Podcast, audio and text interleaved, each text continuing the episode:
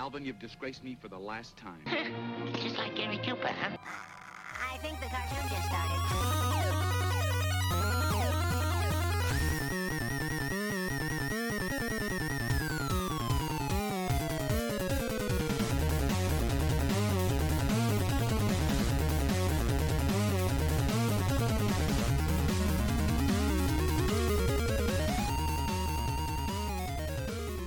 Hey there, and welcome to Acme Podcast Incorporated this week. I'm your host, Laser J, and with me, as always, is my Texan brother from down under. It's Kaiju Emperor. What's up? Are we are we working at the docks? What's the what's the gimmick with the What, you ain't ever heard a fucking New York accent before? Huh? Oh yeah, we're from New York. Yeah, Ah, pizza nah, you nah, you're from Texas. What do you fucking know? Ah, fuck. Yeah, that's Yeah, right. You so- are from that is that's right. You are from New York. I'm from Jersey, but Well, I mean, literally every other person in my family is a New Yorker, with a couple exception being some second cousins. But yeah. man, sorry for your loss. uh yeah no uh god okay there's nothing th- th- there's three things i always think of when i think about new york Mm-hmm. It's the ramones spider-man and tmnt Yeah. uh at least from childhood uh l- later in life really can't help but think about grandmaster flash and Afrika Bambaataa and Yeah. a lot of the I early mean, I hip hop too but yeah, early hip hop scene. Yeah, for sure. We say it's two white guys. Uh, yeah i mean i'm, I'm yeah i still listen to hip hop i'm just I not know. I'm, I'm also the whitest fucking asshole you'll meet but mhm. uh you know yeah anyway Yeah. But um, we're back, everybody. Yeah, we're back. Uh season three. Uh Season three. yeah. A whole new us. Yeah. Uh so yeah, let let's uh before we get to TMNT though. How's your how how how you been? Um, other than family nonsense, uh, pretty okay. Uh, actually have had time to watch actually a decent amount of stuff, honestly. Alright, well, Um, well, keep in mind we got quite a bit to do in upkeep, Oh. so I'm gonna keep. I'm not gonna talk too much about the live action stuff I watched. I'm mostly just gonna go over animated stuff, and I don't really have Okay. too much to say okay. about the animated stuff anyway. Um, mainly I've been brow every few days. I've been browsing what movies are free with ads on YouTube. Yeah, it's always and fun. yeah, it's always fun. Uh, Clue. Yeah. Clue. And, uh, we got to I got together a bunch of friends and we watched the Clue movie. Um, and some of them had never seen it, so that was a fun time. Yeah. Uh, if you, and by the way, if any of you have never seen the Clue movie with Tim Curry, you should. It's hilarious. Yeah, that's a good fucking movie there. Yeah. I also on there was I watched Fargo for the first time. Hmm. It was weird because it was the TV edit, and I'm like, why? The Truman is on there. Everyone should go watch The Truman Show. That's a Yeah, good fucking Show. movie. Yeah, the Truman Show's on there. The Mask, another Jim Carrey movie's on there. Yeah, but like You should watch the Truman Show though. the, the Truman Show is like an actual good movie. The Mask I love because I was a kid and I I loved The Mask. But The Truman Show is like a whoa movie. If I, you haven't seen it. I'm, I'm of the. This is my opinion. I think the funniest Jim Carrey movie is Liar Liar. This is my yeah. opinion. Yeah. I, I I can see why you'd make that argument. It's the one I quote the most, Yeah. honestly. Um, and then there was also some documentaries on there. Uh, we watched. I'd seen it before, but none of my friends had seen it. We watched Jiro Dreams of Sushi, which is about the world's greatest sushi chef. Yeah, yeah, I, I've seen bits of that. I've never seen it all the way through, but I'm, I'm. Oh, Galaxy Quest is on there. Yeah, Galaxy was fucking Tim Allen and uh, what's his name? Alan Rickman. Yeah, and Sigourney Weaver for fuck's Yeah, sake. so, I mean, oh yeah, Sigourney Weaver is in that. I mean, fuck Tim Allen, but that's a good fucking movie. Yeah, yeah, fuck Tim Allen. It, it's a funny movie. Big Trouble in Little China. Mm-hmm. Uh, Shaolin Soccer, Yeah. The Grandmaster. the Grandmaster, yeah. Uh, I wish the Protector one. two? We got per- yeah, good Grease two. We have the Protector two is on there, but not the Protector one, which is a Yeah. shame. Yeah. Uh, the other one, a documentary I watched was the biggest bet. I believe the guy, the the the one who knew too much, or whatever how it's called, the one about the uh, the guy who memorized all the prices on the Prices Right. Yeah, I know. Yeah, I know who you mean. Yeah, yeah, there was a documentary about him. I seen a little bit of that one. Uh, that yeah. Yeah, um, that's as far as like live action, non animation things go. Gator. Gator's on there. God, Gator. And Hot Rod. Hot Rod's just a fucking fantastic comedy. Convoy's on there too. Convoy. Hell yeah. Convoy. It's not the best trucker movie, but it's up there. Yeah. Cheech and and the Bandit. the Corsican brothers. Yeah. Smoking the Bandit's the best trucker movie. Yeah, absolutely. Yeah, but um, uh, the Adventures of Tintin is very good, and it's like the freakiest. The the CG, it, it, it does kind of get that uh, uh, uh, uncanny valley thing at Yeah. some points, but I just fucking love Tintin so much that I can deal with it for this movie. should we? We should talk about that movie, and we should talk about with another like movie that was adapted from like a French comic or something. Yeah, or we could do it with the actual like animated series. Oh yeah, the actual animated Tintin show. Yeah, we could do that too. That makes Yeah. more sense actually. But um, as far as animation goes, yeah. I watched the first four episodes of Dragon Goes House Hunting. Yeah. Okay. What you think? Um, it's it's okay. It's it's like it's like yeah, this is clearly a gag manga that was like stretched out to be an anime, Yeah. Which is fine. It works because they don't how I put they're not afraid to just cut the episode in half into two different stories and and not, you know, oh Yeah. have one particular storyline overstay its welcome. It's like it feels like they took two parts of the gag manga and split it into like two halves and made them into a, a cohesive whole that kind of like they just kind of strained together. Interesting. That is kind of Uh, how the the manga is too, though. Yeah. Um it's it's not super super funny. It's mostly just charming and Yeah. like it's uh when it when it tries to be wholesome, it's actually really nice. I wish it would I try wish it stopped trying to like be funny and just tried to be wholesome.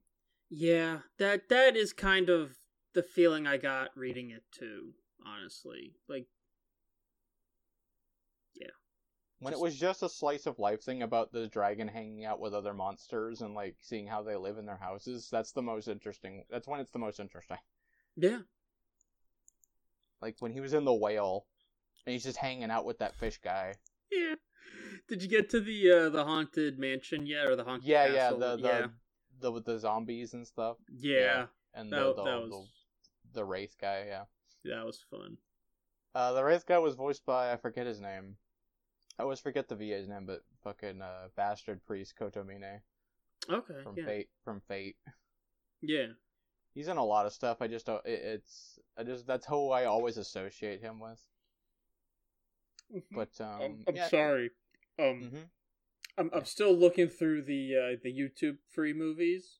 Yeah, yeah. And there's a western with the stupidest fucking name that I have to watch it. What's Billy Two Hats. Fuck! I gotta watch that now. Billy Two Hats. Billy Two. I'll I'll send you the link. Holy shit, that sounds great. Uh, oh, Billy uh, Two Hats. Billy Two. It looks. It, I think it might be like a shitty Chuck Norris western or something, but Billy fucking Two Hats. Billy Two Hats. What a fucking dumb. Oh my god. I'm sorry. Go on. This town ain't big enough for you and my two hats. This Uh. scalp ain't big enough for both of these. The movie's just about these two hats fighting over Billy's affection. Okay, but what if one hat's normal size and the other one's tiny and underneath it? Oh yeah, it's like No, wait, hold on. The hat is Billy's superpower, and it like shoots for him. It's like a Ratatouille situation. and then we get to we get to a scene near the end where the bad guy's like, "Now I've got you right where I want you." He shoots off the big head, and the little tinier head is under it with a fucking coach gun.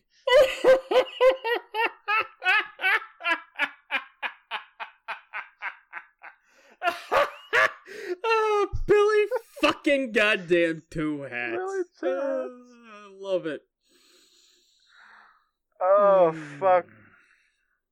Anyway, Anyway, we're all yeah. This is no, we're we're off to a great start. yeah. Ooh, the The, Great um, Escape. Yeah, oh, yeah, Great Escape, good. I think one over the, I think one flew over the cuckoo's nest might be on there too. That's a classic. That's very classic. Anyway, Yeah. um, the only other animated thing I checked out, I watched the first three episodes of Bad Batch. Star Ah, Wars. yeah. I I I've been watching that too. Yeah, I haven't watched all of it yet. I, I haven't watched four or five. I watched the first three. I'm up the, to date. the, but yeah, the one the one hour opener and the the next two episodes. yeah. This this is what I want out of a, out of Star Wars right now. This Yeah, it, it's uh it's real good. Um I don't know how uh, how are you enjoying it considering you haven't really watched Clone Wars? Uh, I've watched enough Clone Wars to like know, like I knew who Cut, I knew Cutter and uh, his wife. I knew about them, and I knew about, I knew about Clone Force ninety nine. I knew of them, and I knew about Echo, and ba- basically, I've seen every single episode that focused on the Troopers Okay. Okay. because I always thought those were the most interesting anyway. Absolutely. Without a doubt. Yeah, I've seen every single episode that had to that focused on the Troopers or were from the perspective of the Troopers. Good. Good. That that that's the most important stuff. That there's some stuff but you know, if you want to see some Mandalorian stuff, there's some good stuff there. If you want to see some good uh questioning the Jedi Order stuff, there's some good stuff there too. But yeah. Yeah, yeah. Um, yeah, I'm enjoying. Um, I'm enjoying Bad Batch so far. D. Bradley Baker is fucking killing it. Yeah. Uh that that man is yeah, like he has to play everyone. every single clone. Yeah. And he he's been killing it for the entire length of the Clone Wars. Yeah, basically. Like man, that man must be making a lot of money right now. Probably, because- yeah. Because if I don't know if they pay him based on how many roles he's doing or just the amount of material, but like, holy shit! I hope he's getting paid well, Yeah. I have Especially- a feeling. Sorry, go on. especially because of the due the nature of Bad Batch, where he not only has to play all these clones, but he has to make them all sound distinct and different. Yeah. Now, what were you gonna say? I was just gonna say, uh oh fuck it left me. Oh, well, Oh, I I could see them if they ever wanted to do something later on that involved uh, Boba Fett in an animated sense, I could see them going and getting Temuera Morrison just because they have him on lock for Mandalorian and his live action show. Uh, I'm kind But- of surprised they never tried to do some sort of series about Jango before Episode Two. Yeah, I am too. There is comics. There, I mean, there's always comics. There's also the video game. Yeah, there's also uh, the video game. Yeah. Bounty Hunter is good. Yeah, I played a, a little. I, I that was a game that I always tried to rent, but it was always out. Yeah. So you knew it was good. That's how I know it's good. I've never played it because I could never game. fucking rent it. We can always emulate it now. Yeah, I think it's also on Steam for like three or four bucks. I mean, like, yeah, if it's on Steam for like that, like, yeah, just fucking, yeah, get play it on Steam. Yeah, I just haven't felt the urge. Uh, the the only Star Wars game I really play with any regularity anymore is fucking Pod Racer. Now this is pod racing. yeah.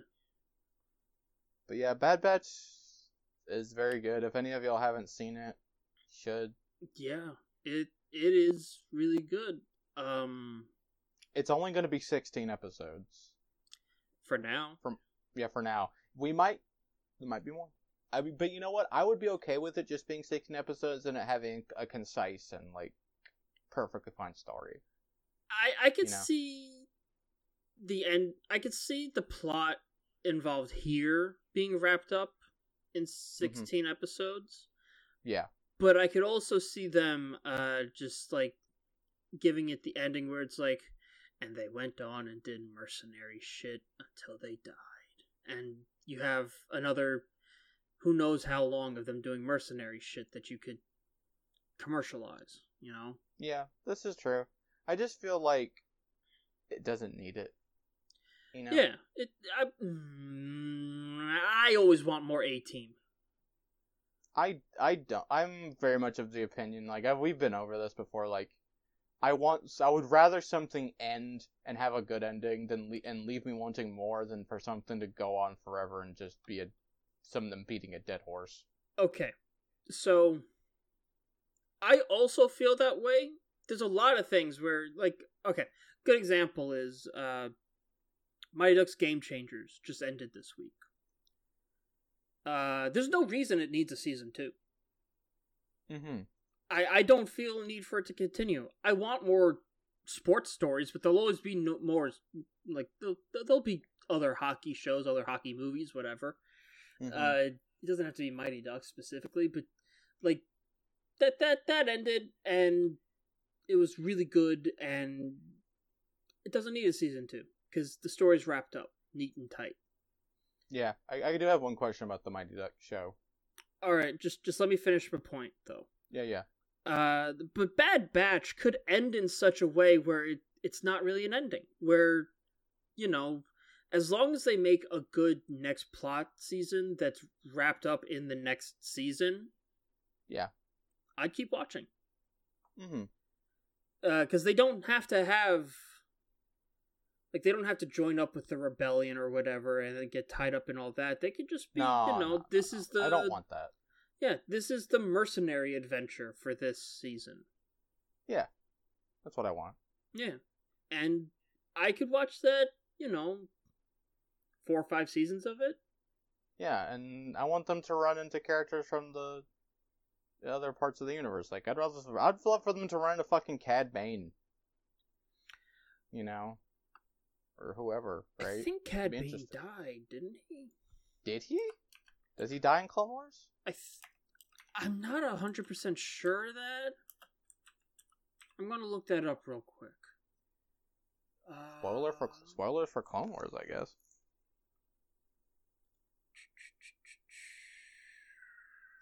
Does Cad Bane is dead?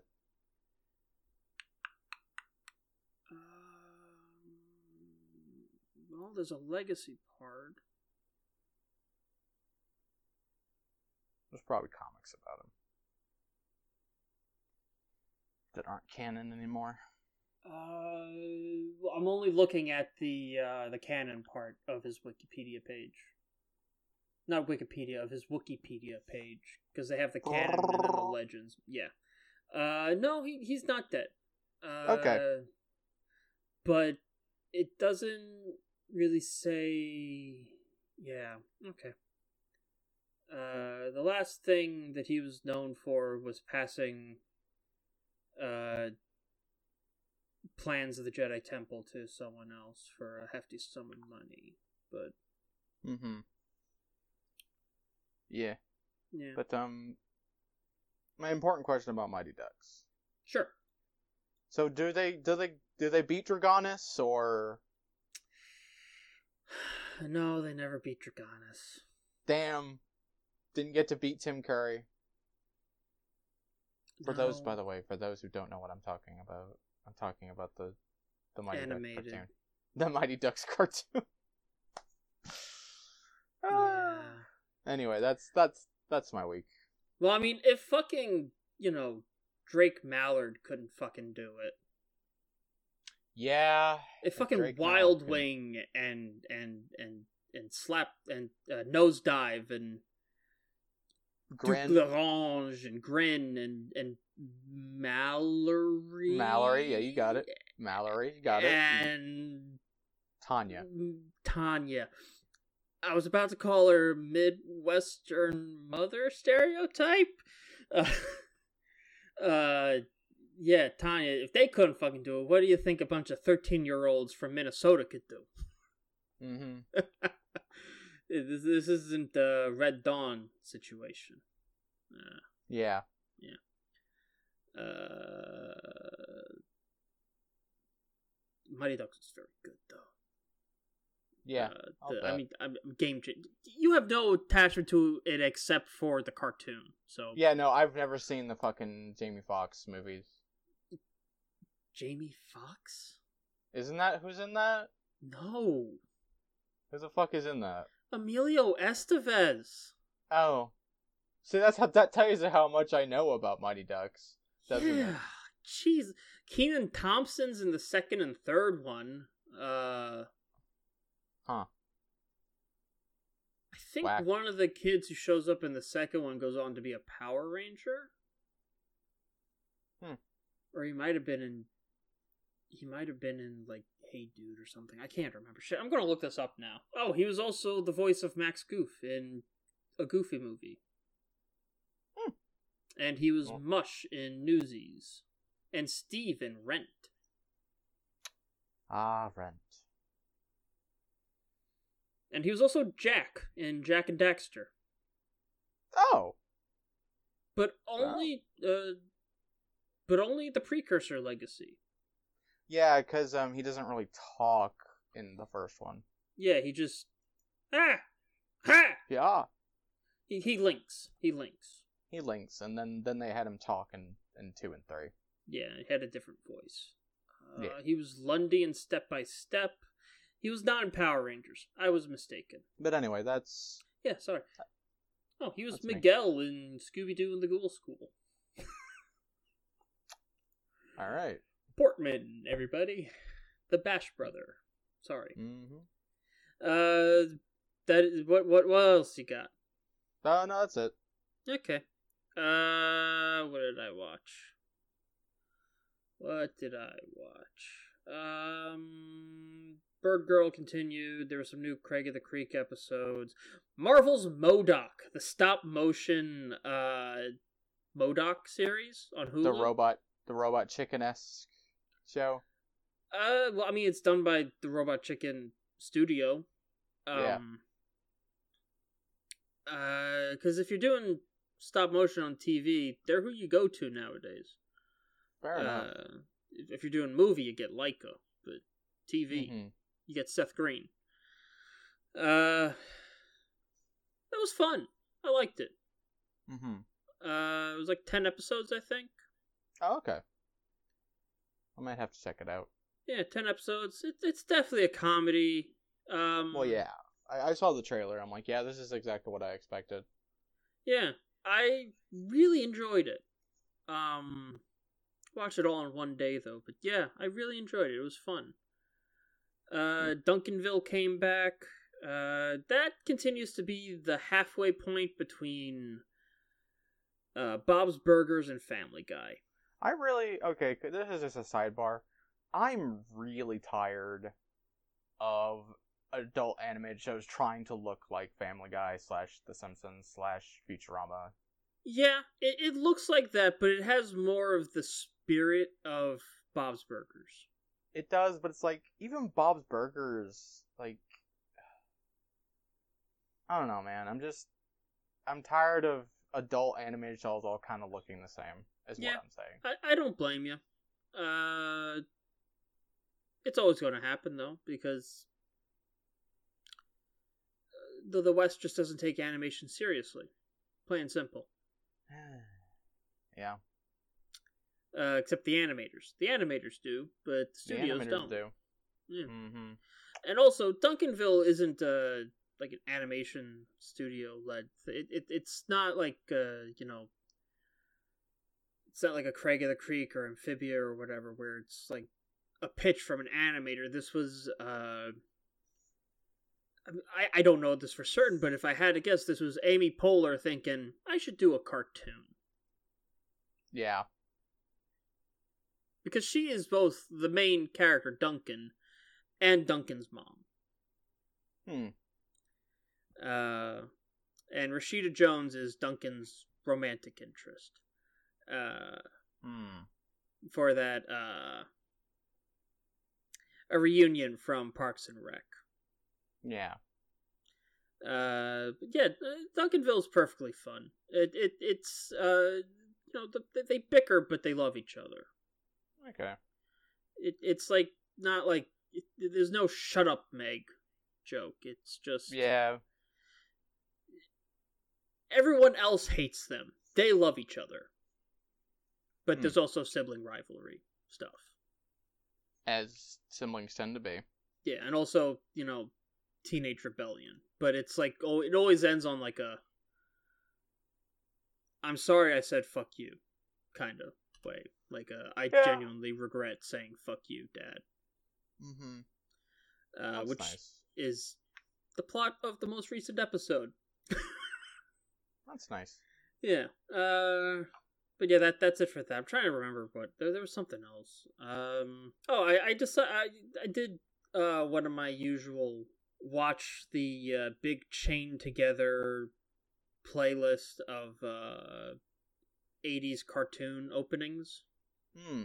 And I decided to check out one called Galaxy High. I've heard of it. Uh I've only watched the first episode. Mm-hmm. uh, with full intention to keep watching, just haven't gone around to it. The first episode is beautifully animated. Yeah, a lot of '80s cartoons, like, it's like for some reason there's just like one or two episodes, especially the first episode. It's like, oh wow, budget, and then the rest of the show is like, what's bu- what's a Yeah. budget? What's a fucking budget?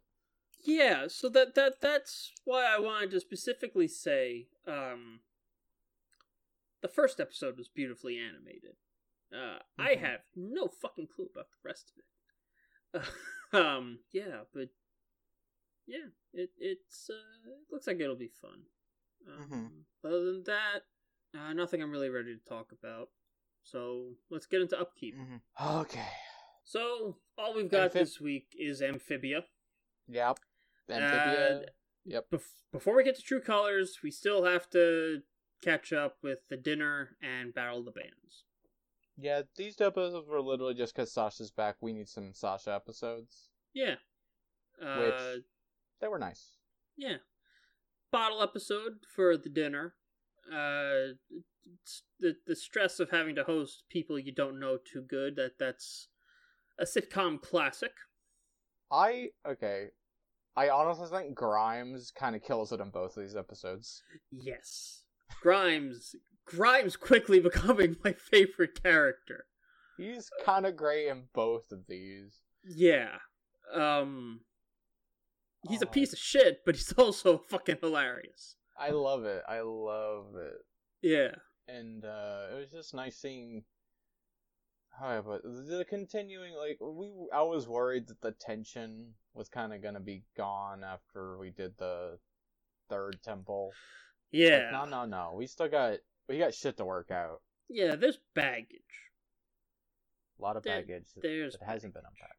Yeah. And I like that Anne is trying to like, whoa, hey, that's not cool, man. And Marcy, when we find out later why, but Marcy's like, no, no, let's let's avoid the baggage. Let's just Yeah. toss out the suit. Let's just toss out the suitcase. Yeah. It's all good, but no, Like, it's not. Eh, all good. It's not it's not okay, Marcy, but we'll get Yeah. to, we'll get to that. Battle of the Um, bands, we get into Sasha being a bit of a control, the you know control freak stuff and confrontation over that. I like how out of all people, it was Toadie. Yeah, all, all the characters. it makes sense when you think about it. This is true. uh, because she she enjoys an antagonistic relationship where she controls, right? Yeah. That that's kind of she likes hanging out with Anne because Anne will fight back a little. She doesn't like a doormat, Yeah, which is interesting. yeah. Some people thrive on conflict, like that. That that's not a I don't mean that like necessarily in a toxic way. Like they don't like thrive off making other people's life hard, but they they need the back and forth. They don't want people to just agree with everything they say. Yeah, I can relate with that uh, Yeah, to a degree. Yeah, to a degree. Yeah, because if Uh. you agreed on everything, what would be the point of having a conversation? Yeah. Uh I I don't like I don't really enjoy arguing as like a basis of a friendship, but Mm-hmm. in the terms of an analytical conversation, it has to be the groundwork argument. Yeah. I like having friendly debates when it's about things that don't actually matter. Yeah, exactly. Uh I have no desire to recreate the horrible news TV show Crossfire in my living room on a daily basis, but Mm.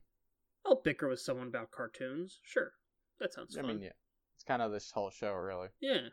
Yeah. But yeah.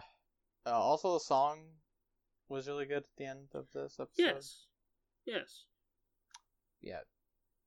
These are just two fun episodes. Also, you say. know, Mhm. uh the girl's song was also nice. Yeah.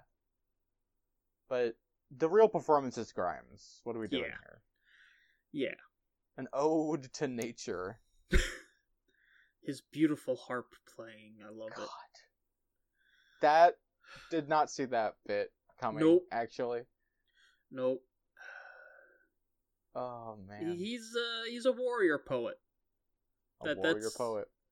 That that he's officially entered my uh pantheon of warrior poet characters, which I place him next to Dinobot and Black War Greymon. Yeah, yeah. I wouldn't. I mean, Black War Greymon is uh, a warrior poet in that he writes. He has not discovered poetry yet, but if you No. gave him if, if you gave him a book of poetry, he'd be like, "Oh, I like this." What is life? What is existence? I guess you could say he's more of a warrior philosopher, but The the whole thing with Black War Greymon is that Black War Greymon is trying to examine something really deep, but the show won't let him get cerebral enough for it to actually matter, so it's very, very, very surface level. Also they they do his entire kind of story way better the next season with Beelzemon. Basically. Yeah. But anyway, Uh, okay. True colors. True Colors. Goddamn. Where the fuck do I even start with this? Oh. Uh, on the lighter note, I knew Polly would get her legs at the end of this season. well, yeah, because we hinted at it early on in the season, right? Yeah. We we knew it. Yeah. The fuck the legs. We knew it. That was the, and also they were setting it up early in the actual episode. Yeah, with her butt itching. Yeah. The butt itching. Ah, there's. Hmm. Now you got spoiled on the twist before yeah, you watched this. I, I, that, that, that's what pushed me to watch it right then and there. I was like, well, I don't want to get I, the the part that I got spoiled was, uh, I saw the new opening for the new season oh on Twitter. fuck, Yeah, man. so I was like, oh, but there was so many other twists that didn't get spoiled mm-hmm. that I. In hindsight, I call that not so much a spoiler as I call it the um I got two classifications for spoilers, right? There there's the Yeah. type of thing that's like I want it to be in the trailer even though it's like technically a spoiler, but it's also the thing that gets you hype to see it in the first place. Yeah. It's like the show me how it gets there Mhm. spoiler. And then there's just the giving away the plot spoiler. Yeah, the plot twist or whatever. Yeah. Uh, th- th- I classified this one in hindsight more as the show me how we got there. Because I going into this, I was like almost positive this was going to be a Gravity Falls 2 and done. Mhm. Um I I like I I wasn't 100% positive of that, but I was like I was preparing myself for it. yeah, no, but it seems like we're just getting started, buddy. Oh yeah, big time. Because Anne and the Plantars are in Anne's world now, and Oh. everybody else is still in Amphibia. Whoo boy! like uh, you we're, you do realize we're gonna have the dual narrative of Sasha and Anne. Oh, The- the- yeah. the, two worlds, and then yeah, we got A plot is Anne with the Plantars, B plot is Sasha With the toads, yeah. with the toads, and the rest of Amphibia. Yeah. Fuck, dude. I have a feeling uh with Sasha will probably be the new night lady cuz she didn't quite the, the night lady I can't I can never remember her name. Oh, the general. The general. Yeah, her and also the newt lady. By the way, those two lesbians. Oh yeah. Uh I I've seen the fan arts that Adam Braly's been retweeting. Yeah, yeah, yeah. Matt Braille, Matt Braly. Matt Braly, yeah, I, I've seen uh, Matt Braly. Sorry, yeah, uh, I, I've seen the art that he's been retweeting of Oh, them yeah. being a couple. Yeah. Uh, I dig it. Um, Mhm. I have a feeling they'll they'll they they might not be completely with King Andrias. Yeah, I also feel that way. I don't think most of Newtopia is kind of is gonna be down with what King Andrias is doing. I least think a av- lot of the average- aristocracy will be, but the average, no, probably not. Average citizen, probably not. Yeah. Okay, by the Uh, way, I, I want to point. Hey, hey, King Andrias, I got a question. Why the fuck did you even keep that mural? Why didn't you just tear the wall down instead of covering it up with fucking tarp? He probably likes to look at it. Why is that even there? Also, if you if you're like, yeah, God, I'm not even. Anyway, uh, that's just a whole thing. Okay. No, no, no, no, no. I, I have to. I, I, I think it makes sense. I, I can understand the mindset. It, it's the. The 13 year old who doesn't change his own bedding but hides his Playboy mags under his mattress. Yeah. Um, They're gonna get found, but he still wants to look at them when he wants. He just doesn't have a better hiding place. There's a shit ton to unpack in this episode. The Yeah. first thing I want to talk about is um number one, King Andrias been around for thousand years. Yeah. Uh, And- I I think. Well, okay. Uh, sorry. Go on. You you you And, do and we your had that brief list. flashback where there was a toad and a frog. and, And people. the frog looked like Sprig, basically. Yeah, I've heard people saying maybe that's Sprig's mom, but I Mm. I that's too far back for that. That's an ancestor. it's probably one of the ancestors we learned about in the secret uh chamber underneath the planter farm. Yeah, and then obviously the toad was the one who wielded the hammer. Yeah.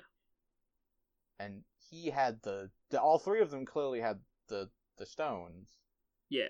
it the que- there's so many questions like that though is like number one wh- who had we know the toad had the pink stone but we don't know which one of like did andrias have the blue stone or did he have the green stone I think he had the green stone, I have to say.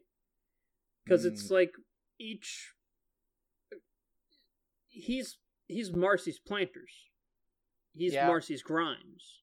yeah but it would be a neat twist if he was the one who had the blue stone that would be a neat twist. But also, I think uh, from an artistic point, from from like a aesthetic point of view, I think the green energy with the the blue uh, flesh would be Mhm. much more interesting. It would pop more than blue body wreathed in blue glow. that's a fair point um Uh, Yeah. Because we, we Yeah. are dealing with artists at the end of the day. this is true the other thing i want to know is how the fuck did the box get into the human world That is a good question. Yeah. where when and how i mean ob- i mean the obvious answer is is that the toad and the frog worked together to send it somewhere that king andrias couldn't use it again right Yeah. Or even just the frog. Yeah, or even just the frog. By the way, the book that Marcy found was Dr. P Dr. By- Planter. by Dr. Planter. Although Yeah. people have pointed out that it's also doc- a Dr. Pines joke might also be. That I could see that. Yeah.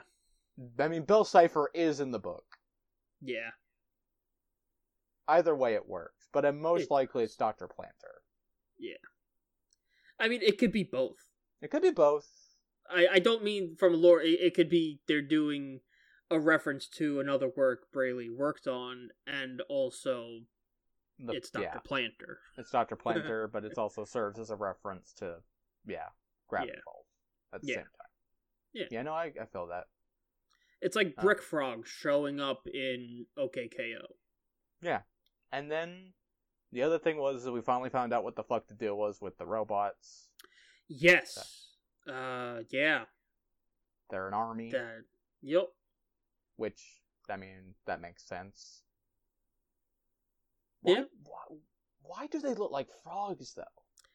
Probably because Andrias wants to have all the frogs and toads under his rule, and so make the footmen of your oppressing force resemble those they're oppressing. Or the frog had the Mind Stone and she invented and created the robots. That's also possible. That's also the possibility. But we don't know. I like Oh. my thing better. We still, I mean, no, both of them work. I mean, I like that idea. Also, we still don't know what the fuck the deal is with Frog Cthulhu. Whatever the fuck that guy is. Whatever the fuck he is. That's gonna be the topic of a very interesting Marcy centric episode, I think. Dude. People are already talking about some theories about what's to happen with Marcy, and I'm not a fan of any of them. I yeah, I don't have my my gut feel. I have not seen any of the discussion. I've tried to keep it just to fun fan art. Mm-hmm. Um, but I my gut does not give me good feelings about where Marcy's plotline can go from here. my my gut feeling is that she's gonna basically be turned into a cyborg to serve Andrias. Cyborg or the magical equivalent, yeah. Yeah, something like that. Like she's her stone is gonna be hard harnessed for King Andrias's own. Yeah. especially He need- because he needs somebody who can use the power of the stone to fight Anne. Yeah. Exact that that's where I was going. Um, that's sort of the Sasha. preva- that's prevailing theory. Anyway, sorry, you. I, I was just gonna say the he needs to somehow reconnect Marcy to the stone, and I think we'll also see an episode where Sasha has to try to reconnect to the stone, Yeah, or For sure. tries not necessarily has to try, but feels like she needs to try because she wants that sort of power too. Because it, boy, fighting against Andrias would be easier with that sort of power on Amphibia. Um, yeah, yeah.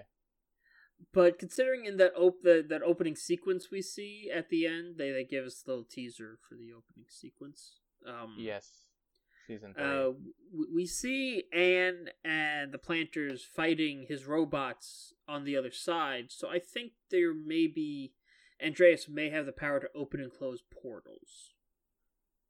Yeah, I I think he figures out something. He has to be able to fig because he needs Anne's power to be able to do that, and also like, Not Uh. necessarily. mm, He still has the box, doesn't he? he still has the box. You're right, and Marcy was able to open the the, the gate. Yes. So, I, So- I Yeah. yeah. Um Hmm. I think probably in the first when I say episodes, I mean like the little ten minute segments, not like episode nineteen title slash second title. Yeah, yeah. Um in the first four episodes, we will see him figuring out how to send enemies over. Mm-hmm. For sure. I think that the I think what what happened is is that like he's only able to open small portals and can't send his whole army through at once. But he can send raiding parties. Yeah, he can send scout like parties. he can send scouts and he can't send his fortress yet, No. which is what he's going to be after in the next season. He wants But to we get the rest of Anne's power so that he can open he can use the full power of the box. Yes, but we also saw in the uh, the the again in that intro we saw other models of robot. Yeah, different kinds. Yeah. Yeah. Uh, Also, Rip Frobo. Frobo. Yeah. Rest in peace, Frobo. Pour one out. Pour one out for Frobo. And also, until the season three opener, I thought Marcy was fucking dead. I didn't Yeah. see that until like later after I watched the episode. Oh wow, yeah. I I didn't she see the whole dead. thing all the way through. Uh, but but yeah. Uh, For like a few hours, I just thought she was just straight up dead.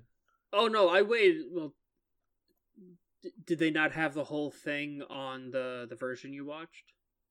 I might just not have watched it. I might have just missed it, you know? Okay, yeah.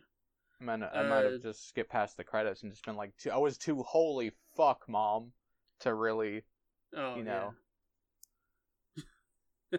By the way, I'm, I'm, I'm now I understand why Disney put that content warning. Yeah.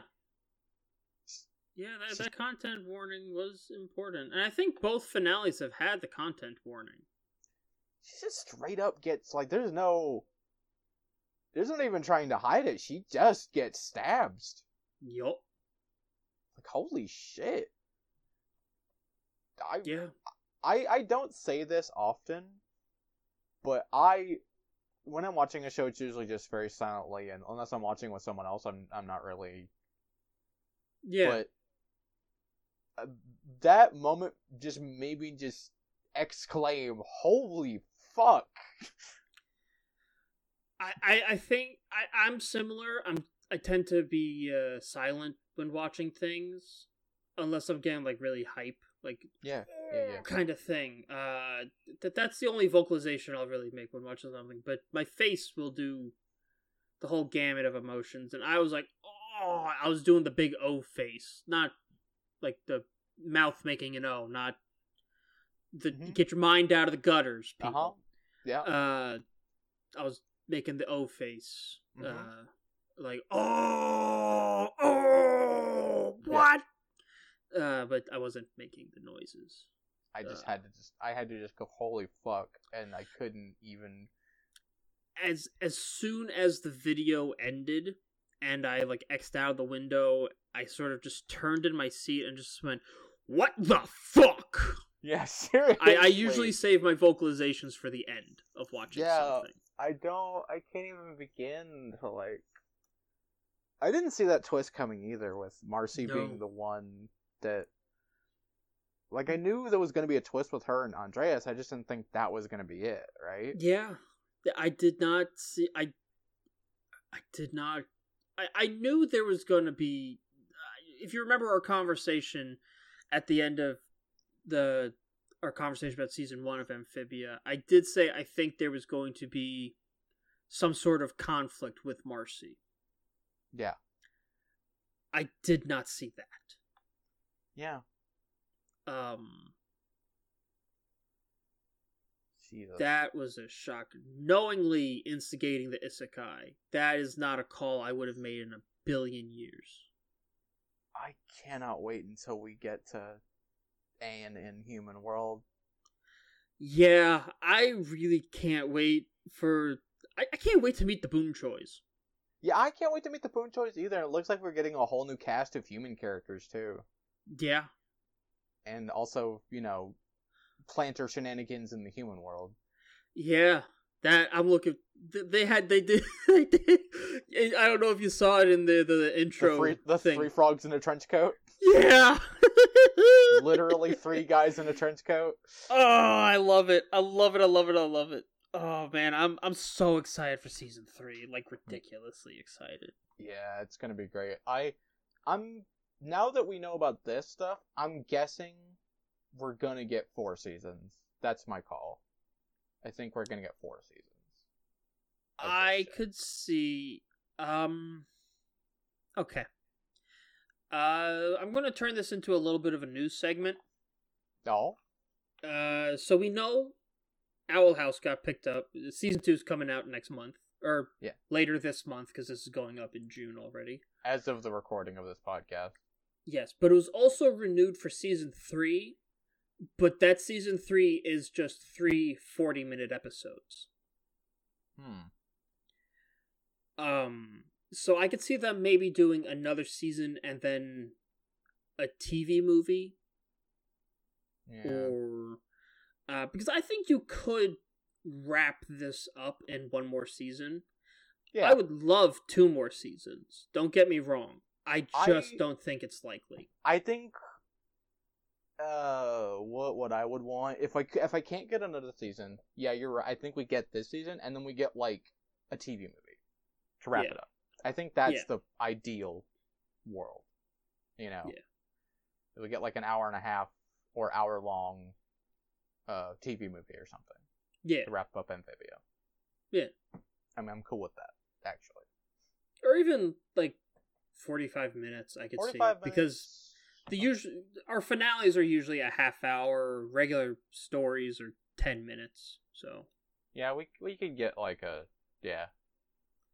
a I would want minute- an hour and a half, uh, but I, I could see them nickel and diming them on running time.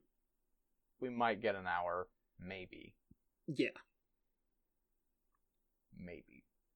Yeah. But we'll, you know, we'll see. We'll see what happens. I'm I'm hap- I'm excited for more. as much as I love the products Disney puts out, I have no faith in the the people running either Yeah. the TV or cinematic wing of Disney. Yeah. Uh, also, I Um, did point this out last time, but you know, with the Anne glowing blue eyes thing. But then we got the culmination of that in this episode. I do actually now remember shouting out, or not shouting out, but like, might as well have been shouting out by laser standards. She went Super Saiyan! She literally just went Super Saiyan. yeah, she didn't even have to go Super Saiyan, Super Saiyan 2, 3. Blue. Uh, She's officially God, Super Saiyan she just blue. went straight to blue. and confirmed stronger than Goku. yeah. Uh, I can't wait for her to go Ultra Instinct. Yeah, yeah. Ultra Instinct Anne versus Ultra Instinct Shaggy. Oh, you know what? you know what the movie will be? What? instead of season four. It'll be Amphibia, uh, Amphibia Super Broly. Yeah, yeah, yeah. I'm sorry, that was funnier in my head. hmm Um, yeah, that that was- this was a real good episode. The whole uh, Sasha's rebellion being kind of a red herring for the actual shit. Uh, and, and being completely justified in hindsight. Yeah, but like she that wasn't her. She did it for the wrong reasons. She did it for the wrong fucking reasons. Yeah, Um, I also love her little moment with Grimes. It's like, oh, Grimesy, you knew I wanted to dual wield. it's very cute. Oh man, I, I fucking that that was such. Th- th- this was a really good uh season finale. Oh yeah, Um, for sure. But even better than season one's finale, which I didn't think was possible. Yeah, you did introduce me to the the war crime that would have been having them play uh "Lean on Me" during yeah, the season finale. Um, fuck you. But also that would have that would have ooh that would have hit. like I want someone to make an edit of the moment where Marcy is stabbed to, for, and then Lean on Me starts playing. Yeah. Fuck man, I could do that actually. You Um, could do that. Hold on, but we I we might have something on the Twitter later, maybe. Oh no, I don't. I I don't want to be a war criminal, Kai. But no, think of the views. But I don't want to be a war criminal, Kai. No, listen, listen. I will take the blame for this. I'll take the heat for the war crimes. Bitch, this is my podcast. I I have to take the heat. This is Uh, me guiding your hand. Yeah, no, uh, I I might actually do that just because it it would be fun to. Yeah, also we might get some engagement out of it, Yeah, yeah, we might. Uh, possibly. But anyway, yeah, I I don't have anything else to say about it though. hmm, amphibia. Fuck, man. I Owl House Oh. is Owl House is a hard act to follow. I thought Owl, Owl House was gonna be like like, like still the the winner, but man, Amphibia's really kicking it up for sure. I I have a good reason not to do that, and it's that it would get content ID'd faster than you could shake a leaf. Yeah. Damn. Yeah. Twitter doesn't usually content ID stuff. Like there, there there's very few. Twitter gives you a lot of leeway, really, but Rather not risk it. yeah, I'd rather not risk it. Someone else make that. Yeah, someone else take the hit. That's a that's a Uh, free idea for you. In, in fact, Yeah, I'll, I'll I'll give you another part of it. Lean on Me starts playing as Marcia Stab, and then as to to to extend the scene to have more Lean on Me play, you have a bunch of flashbacks of Marcy and Anne's relationship. Anyway, to really man. really You know, the heartstrings. Y- you know, I I love sharing cursed shit, but uh you love ruining people. Clearly. I'm a writer, dude. This is what I do. Yeah, that's true. All right. Well, we're gonna take a quick break, and when we get back, we're uh, we're gonna get we're gonna get a little grimy ourselves and head down to the sewers because it's time for Teenage Mutant Ninja Turtles 2003. We'll see you then.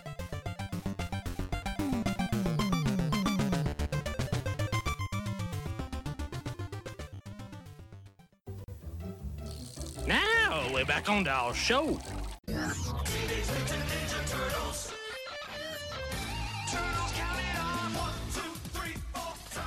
And welcome back, everybody, to Acting Podcast Incorporated.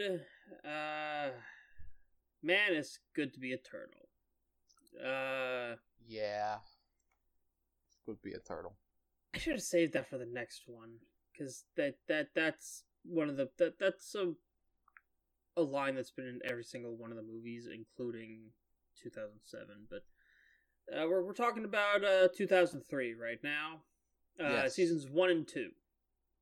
Mm-hmm. This show went for seven seasons, so Yeah. Uh, seasons one and two are the longest, I think. Three may also be. long. yeah. And then they had shorter seasons afterwards, Yeah.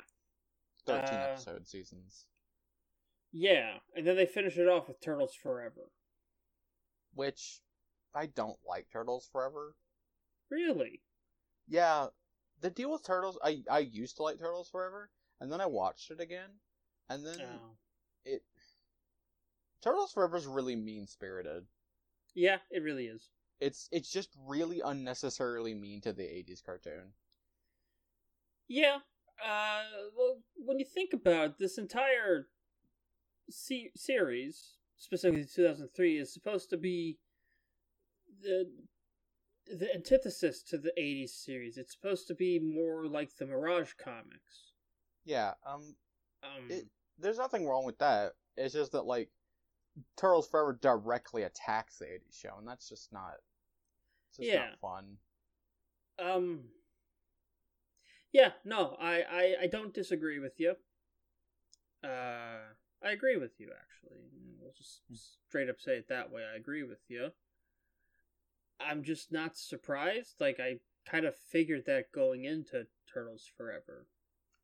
I know. It's like it's just in retrospect. Like I I dislike crossovers that are mean spirited to one of the parts of its franchise. Fair enough. whatever. Fair enough.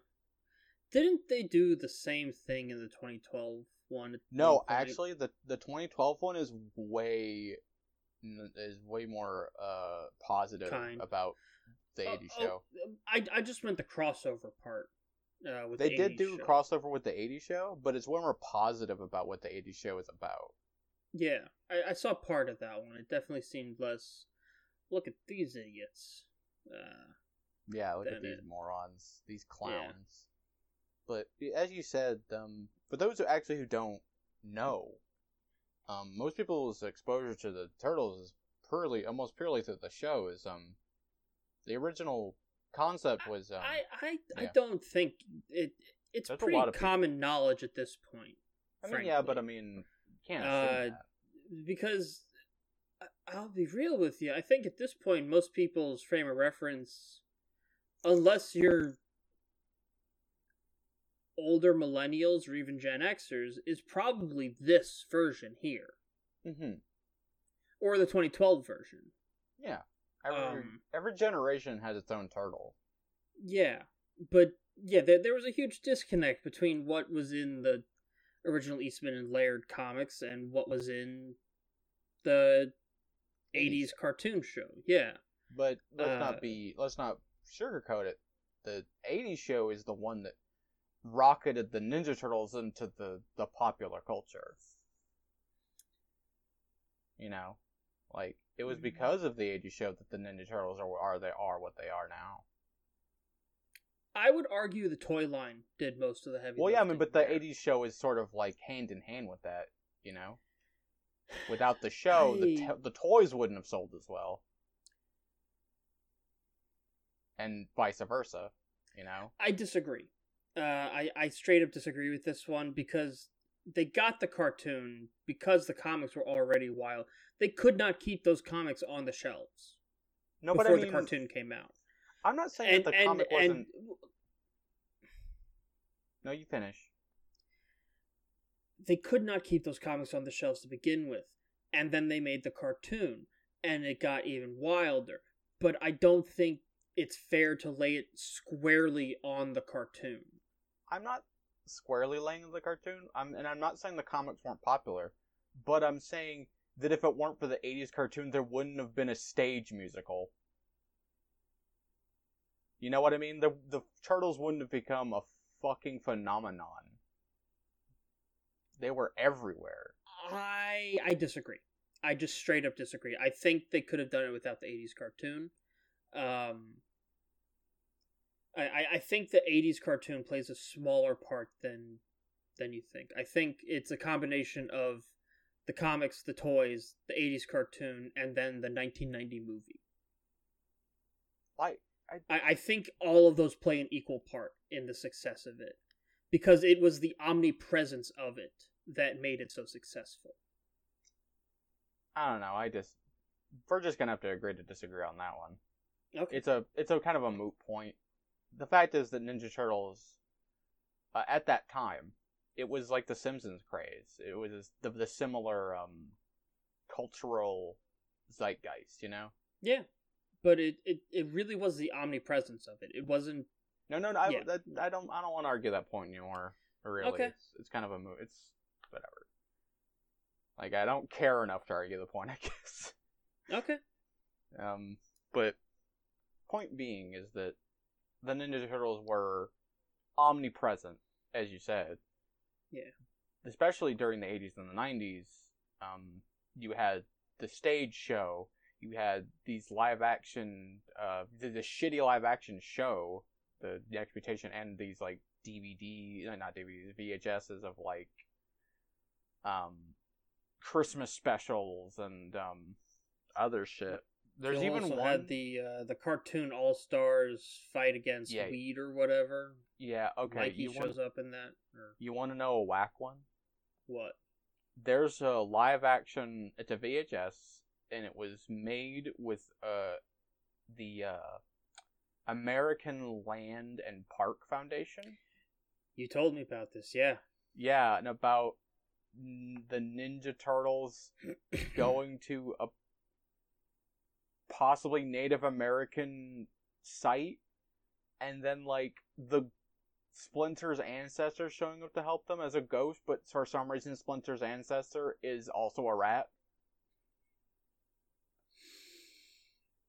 I Even mean, though- it, it would make sense because this is the continuity where this could be one of the continuities where Splinter's a mutated rat. No, he's a human-sized rat. Like he's just a, a splinter. Hmm. He's not actually like he's not like a regular It's for rat. kids. You don't need to overthink it, but yeah, I, yeah, but it's still fucking stupid. it, it is stupid. Yeah. It's hilarious. Um, but um, most people like myself, like I do, I watched the '80s show. At least people of my age, I watched the '80s show, like mostly like through renting VHSs and whatnot. Yeah. But this show was sort of my.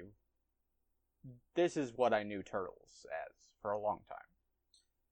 Yeah, I mean, th- this ran way longer than I thought it did. It ran 2003 to 2010. Like, Oh, yeah. goddamn. It ran for a long Uh, time. I didn't realize there was this little, that little amount of time between this and the 2012 CG. Yeah, seriously. Although Back to the Sewers was kind of like that was when the show kind of got its um its viewership was starting to die down. Um, really, Back to the Future, the future stuff was kind of where it really started to die down. But it was just sort of a. A lot of people believe that after like the fourth season, this show Mhm. really is kind of downhill. Honestly, I, I, I can honestly, I honestly believe um, there's really only one version of Teenage Mutant Ninja Turtles that breaks my foundational belief about TMNT, uh, and that's Rise, uh, Rise of the TMNT. Um, that that is that that's the one that breaks this rule the further you get away from the sewers and the further you get away from it being grimy New York, the less sustainable it is. Uh, I, I, this may just be personal. I find the more we get into the Dimension X stuff and the Turtles in Space type stuff, the less interested I am. I. Um, I like them visiting it, but I don't want multiple seasons of them traveling through space with the Fugitoid. no, Um, I can I can appreciate what you're saying with that. It's just that Yeah. Ninja Turtles as a as a concept, I like that it can kind of do whatever the fuck it wants. Yes, I I'm, we, I agree with you there, but I I do feel like it needs to get back to basics every once in a while. Yeah. is all I'm saying. No, no, Uh, the. ID the IDW comics do a really good job of this. Uh, Mhm. which I I still stand by. The IDW comics are the best interpretations of the TMNT, Hmm. hands down. Um, a lot of their plot points are based on the old Mirage comics, uh, which was fun because I'm real good with the IDW comics. So I was seeing, oh, It's that because I didn't realize these were real. They they were heavily based on plot points from the Eastman from the Mirage comics, and I didn't know this cartoon was heavily based on the Mirage comics also. Yeah, it So takes was a like- lot. Oh, so I was watching the first two seasons. It's like, oh, did they just borrow these again for the IDW comics? And then I started looking into it. was like, oh, okay, it's all from the Mirage Eastman and Laird stuff. Okay. Yeah. Um, Uh, like the the live action movie actually very closely follows that first bit of Yeah. the, the that storyline about fight the shredder go to april play oh april's place and then go to her cottage and then go back to new york you know the Yeah. movie just kind of follows through on that whole thing in one movie but that's the whole first season of this show Yeah, the IDW comics, uh, they do a little bit more with Dimension X, uh, before they get to going to uh April's parents' place Up- Mm. upstate, uh, because I think you do in the IDW comics you do meet uh both, not just Krang but also the other Viltrumites. Viltrumites is that the right word? Utrom? Utrom. That- Viltrumites are What's a fucking Viltrumite? invincible. That's right. Think. Think, Shredder, think! oh man. Um yeah, the the other Utrom. You meet more of the Utrom. Wait, actually, and you also no. meet the Triceratons and the the the rock people and Wait, no, it's actually Sh- Shredder hanging over Karai. Think, Karai! Think! it, it's Raph hanging Leo hanging over Raph. think, Raph! Think. Uh, Sorry. Anyway, um yeah, no, no. yeah the, the the comic uh you get a little bit more of that flavor with like professor honeycutt and all that stuff a little bit before you get them going upstate uh, Yeah, so- hide out Yeah, so fun fact about Honeycutt and the Fugitoid. Mhm. Um, the Fugitoid storyline, wh- when Eastman and Laird originally started Mirage Comics and they started doing Ninja Turtles, um, they were doing other comics, and the Fugitoid was one of them. Yeah. And because they got so busy with Ninja Turtles, they couldn't do the Fugitoid stuff, so they just kind of like wrapped up the story within Ninja Turtles and kind of tied them together. Yeah. Which I thought was always kind of neat. it, it's nice when you can do that uh Oh, yeah. For sure. it it second time I'm referencing it today, but uh, it's kind of like how uh, Ian Jones-Quartey uh, wrapped up uh, RPG World in uh, OKKO. Yeah. Um, one thing I really do like about this show was, even again, even for the especially when the time the show came out, um, the only other Western animated show that I can think of that was doing like multi-parters with like interwoven overarching plot points was like Gargoyles. Justice League. Justice League, yeah, Justice League Two, basically DCAU and um, Gargoyles. That was it. Yeah. Yeah. Um Gargoyles was doing that. Uh but all of I mean they Justice League series was almost entirely conceived as this is only going to be multi-part episodes. Yeah, man, I'm looking Uh, forward to talking about Justice League, Yeah. I, I know that's the big one. I think I've seen that entire series through five or six times. Yeah, same. Uh, honestly, I there there was a period of time where I could find whole episodes on YouTube and I would just watch whole episodes for Yeah. hours upon hours. I'm- Uh, also of the strong opinion that the combination of the uh, 90s movie and this show was really the the uh, what's the the birth of the Raph bias. people preferring Raph. Yeah, it's the Raph like the Raph bias really was birthed in the, the Yeah. movie and in this show.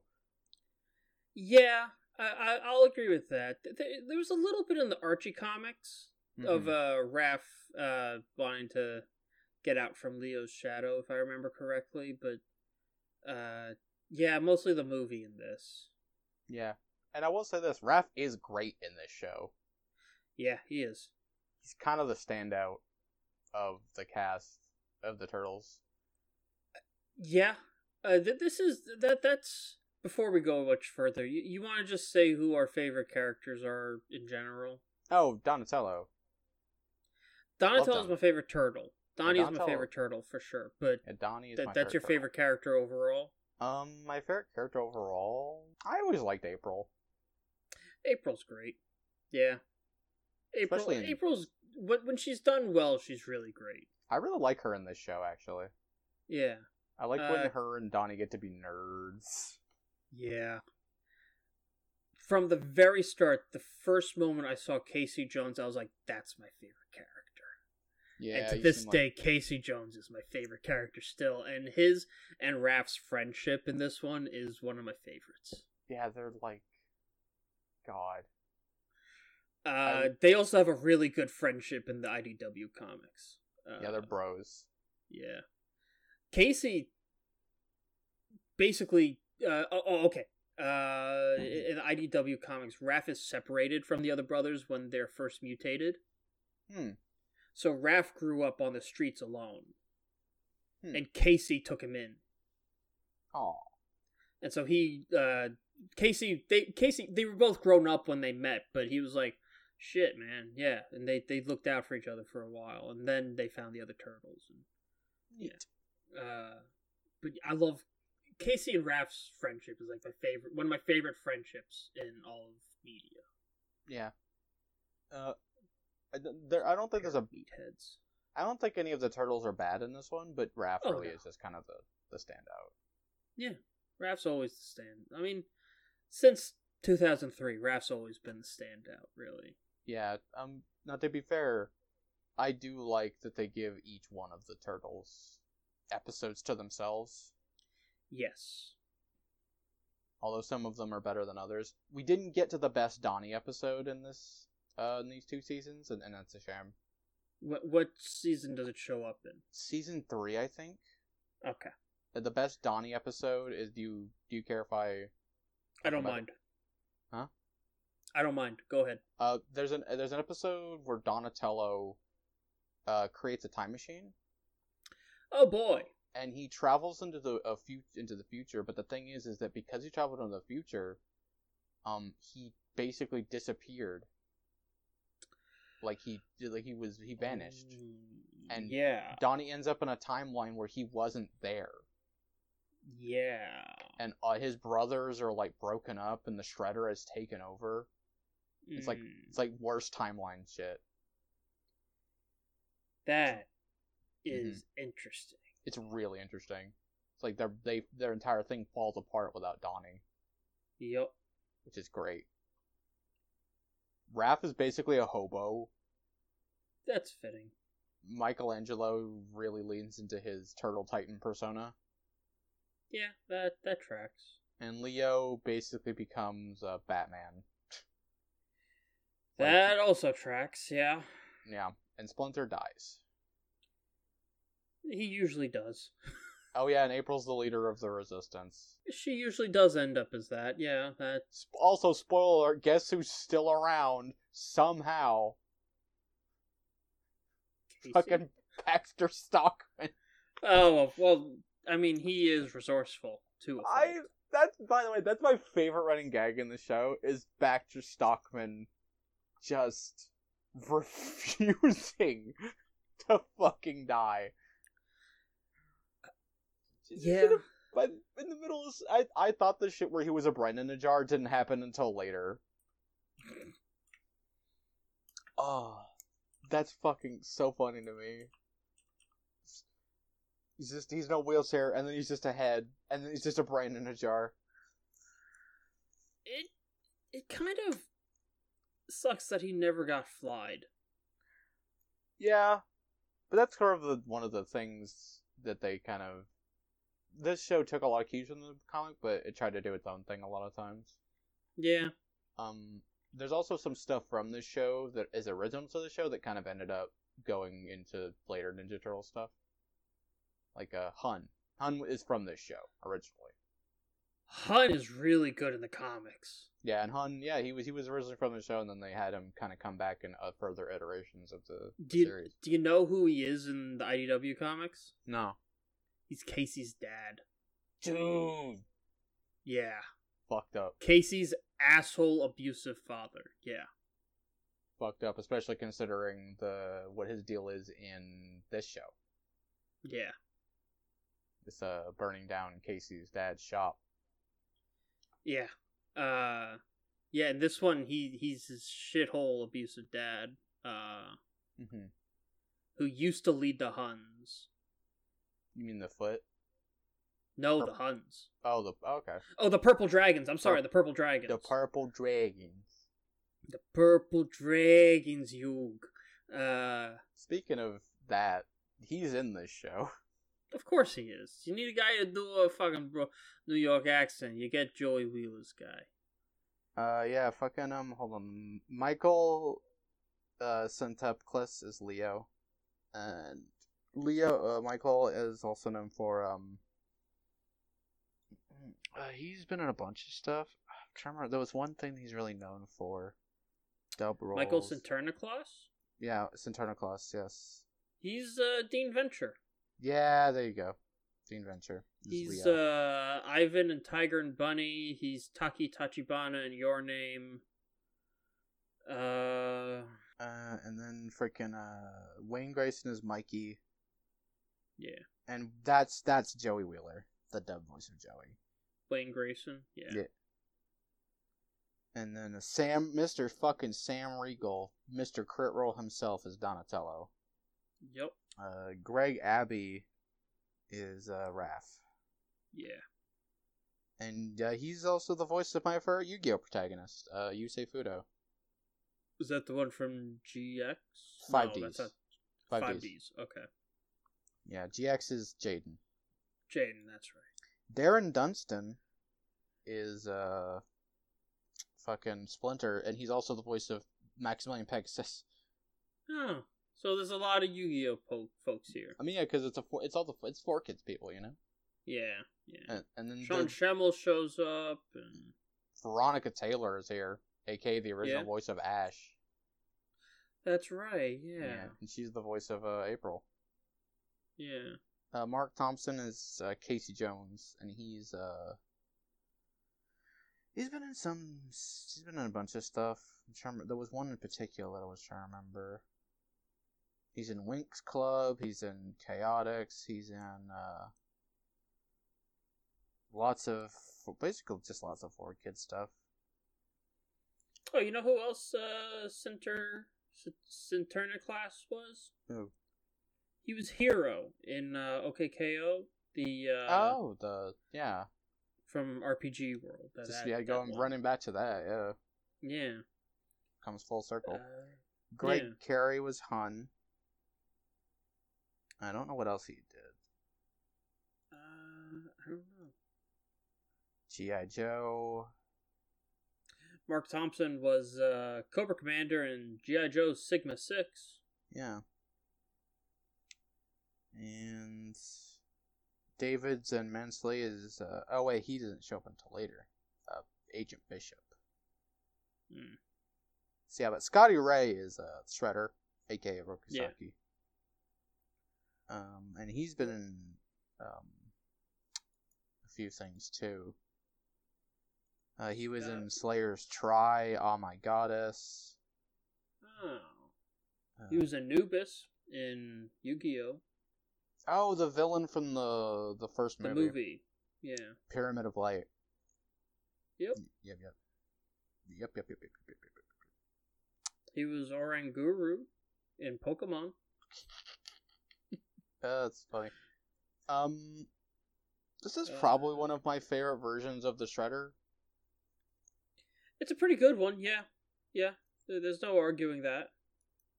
I like his voice. I like his design. I never liked that he was a fucking alien. That was the one thing I didn't like about this version of the Shredder. Yeah. I don't like. Utrom. The idea of him being Utrom is kind of weird. Yeah. Although it did to lead to one of the fucking coolest scenes in the show at the end of season one, when he picked up his own head and walked through the fire.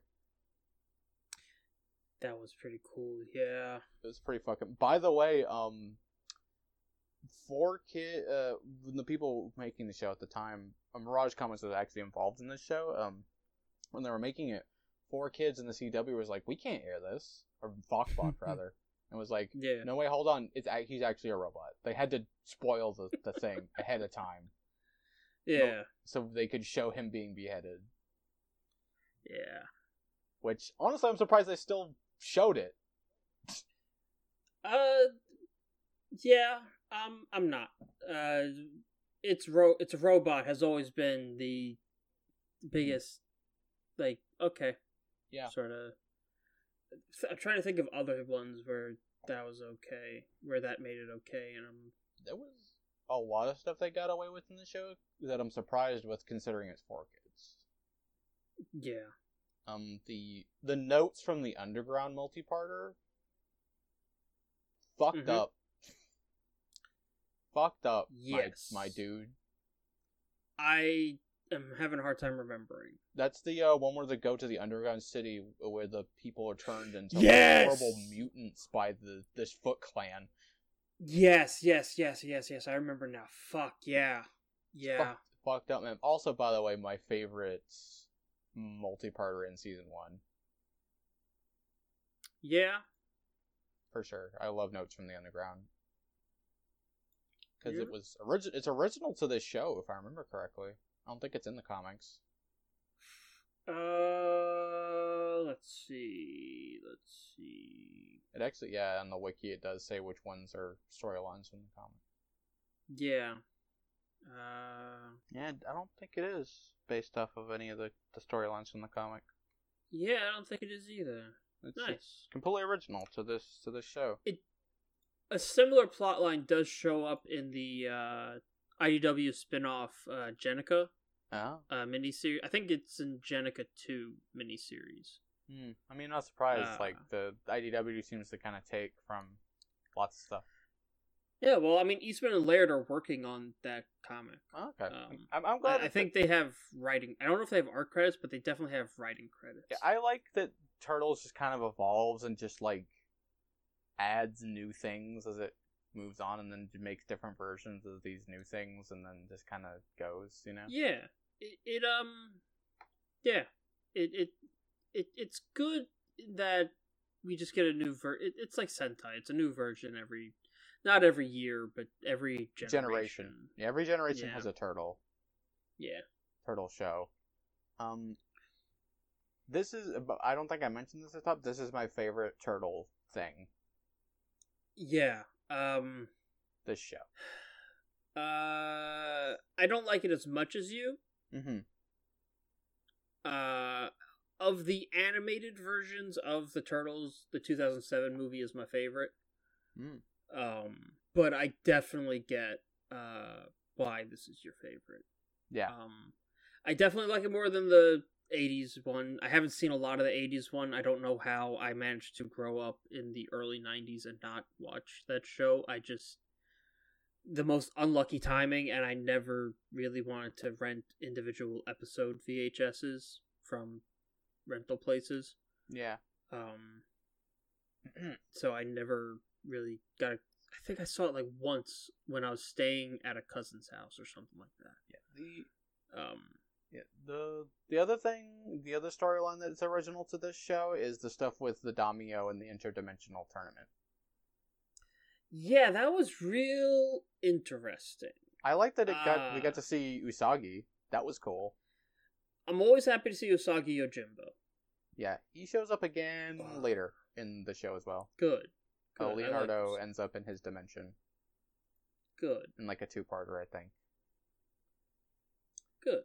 Uh, yeah, because I like. I'm. Isn't there a, a Yojimbo show happening?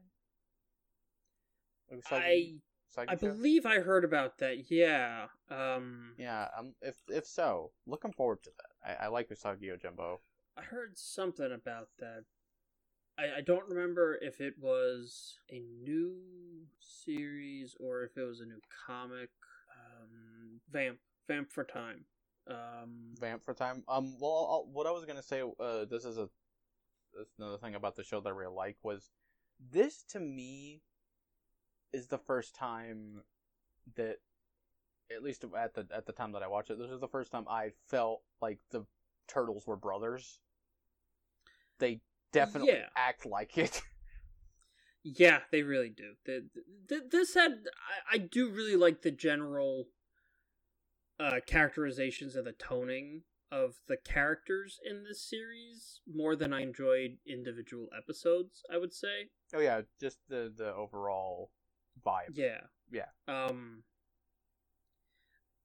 I I really enjoyed the art in it, honestly. It it um it really reminded me of like maybe it's just because it it it's going for the similar aesthetic, but it, I I feel like probably some of the people who worked on it also worked in this, but it, it gave me feelings of also like extreme Ghostbusters and uh, that that sort of stuff. A It- lot of the like the shoot shots, the the the camera work in it. Yeah, it feels like it's um it feels like its influences are very much stuff like that. The at Batman the animated series for sure. In terms of like its um the general shapes and uh, color that they go for. There's a lot of dark colors in this show and heavy shadows in a lot of places. Yeah. Okay, so uh going back a little bit, uh there is a Netflix r- to release a Usagi, Usagi Yojimbo series, but it may be Space Usagi. I'm fine with that. Classic. Yeah. I'm fine with that. I just want a Yojimbo. I Uh, just want a Usagi Yojimbo show. Yeah, I, I don't have um as much of an attachment to Usagi Yojimbo. Uh, I, I always appreciated the character. I never got to read any of the comics though. Mm-hmm. So I, I don't have any strong like no, it should be feudal Japan but with furries feelings. So th- th- unlike Ninja Turtles where it's like it's not it it doesn't look like the Warriors. I'm not happy. um Yeah, yeah, yeah. I don't I don't have that experience here, which is a large part of why I did not want to watch Rise of the TMNT initially because I was like this doesn't look like the set of the Warriors. Mm, Um yeah. that was a stupid opinion. Yeah, I'll, I'll just own up to that right yeah. now. That's a stupid fucking opinion, that is but a very it, it- stupid opinion. um I I it, I I I hold true to that for other TMNT series. The further you get from a grimy New York setting after starting at a grimy New York setting, the the less interested I'm gonna be. But at this point, if you don't start there, you got me. Yeah. The Uh, but going back to what I was saying about the family aspect, this is sort of yes, tying back to the comics and that family and um bonds are a very strong theme in the comics, and they really wanted to like hone in on that in this show, and I think they did. Really, Yeah, they did a good job, uh, for sure. the unlike the '80s show, like the '80s show especially was like it was a comedy focused show, and it has it has its own appeal, but they never felt like brothers, and Splinter never felt like their father. But this show really tried to hammer home the idea of them being brothers and Splinter being their father figure, For which sure. I very much enjoy. I will say what I briefly remember from uh, Last Mutation, which was my first on-screen experience with the TMNT. Uh, just to put a little bit of rage in everyone directed at me. Can't you can't see it, Um, but I'm shaking my head. I know. Uh, it wasn't my first experience with TMNT. My first experience with TMNT was toys. Second was the Archie comics. Uh, then then then it was Last Mutation. Um, I feel like that captured a bit of a brother feeling there a little bit. Hmm. Um, not as good as here. From I I, have not watched the Last Mutation since it aired. Yeah. Um, I I have been tempted many times to go back to it, uh, but I ha- just haven't. But uh, I I feel like I remember them having a bit more brotherly feeling in that one. Yeah. Um. It's also kind of there in the, the live action, the first live action movie, but I I really think it's kind Yes, of the yeah. I I was just agreeing the the live action movie, at least the first one. I don't remember the second or third one as well. Um, those definitely Yeah. that that one definitely had them acting like siblings. Also teenagers. Yeah. Also, teenagers like I. That's what I'll say about the 2003 show is that they don't feel like teenagers either. Yeah, They feel like young Um, adults. you you could argue for Mikey Mikey, just because he's always a little more immature. That's just because I'm Mikey B. Yeah, Um, I think the 2012 show was like, yeah, they're teenagers. That was the first like, yes, this feels like they're teenagers. it helped that they also made April a teenager Yeah, that yeah. And Casey a teenager. It, it helped that they lowered that they made everyone feel more teenage. hmm and also they got Beast Boy's voice actor to play Mikey. Um, Yeah, yeah, yeah. um, And Rob Did Paulsen that- as uh, Donatello. yeah. Um, they had the guy at first. They had the guy from uh, American Pie as Leo, and then he left, and they got Seth Green instead. So you got two grown men with big teenager energy. Basically. um,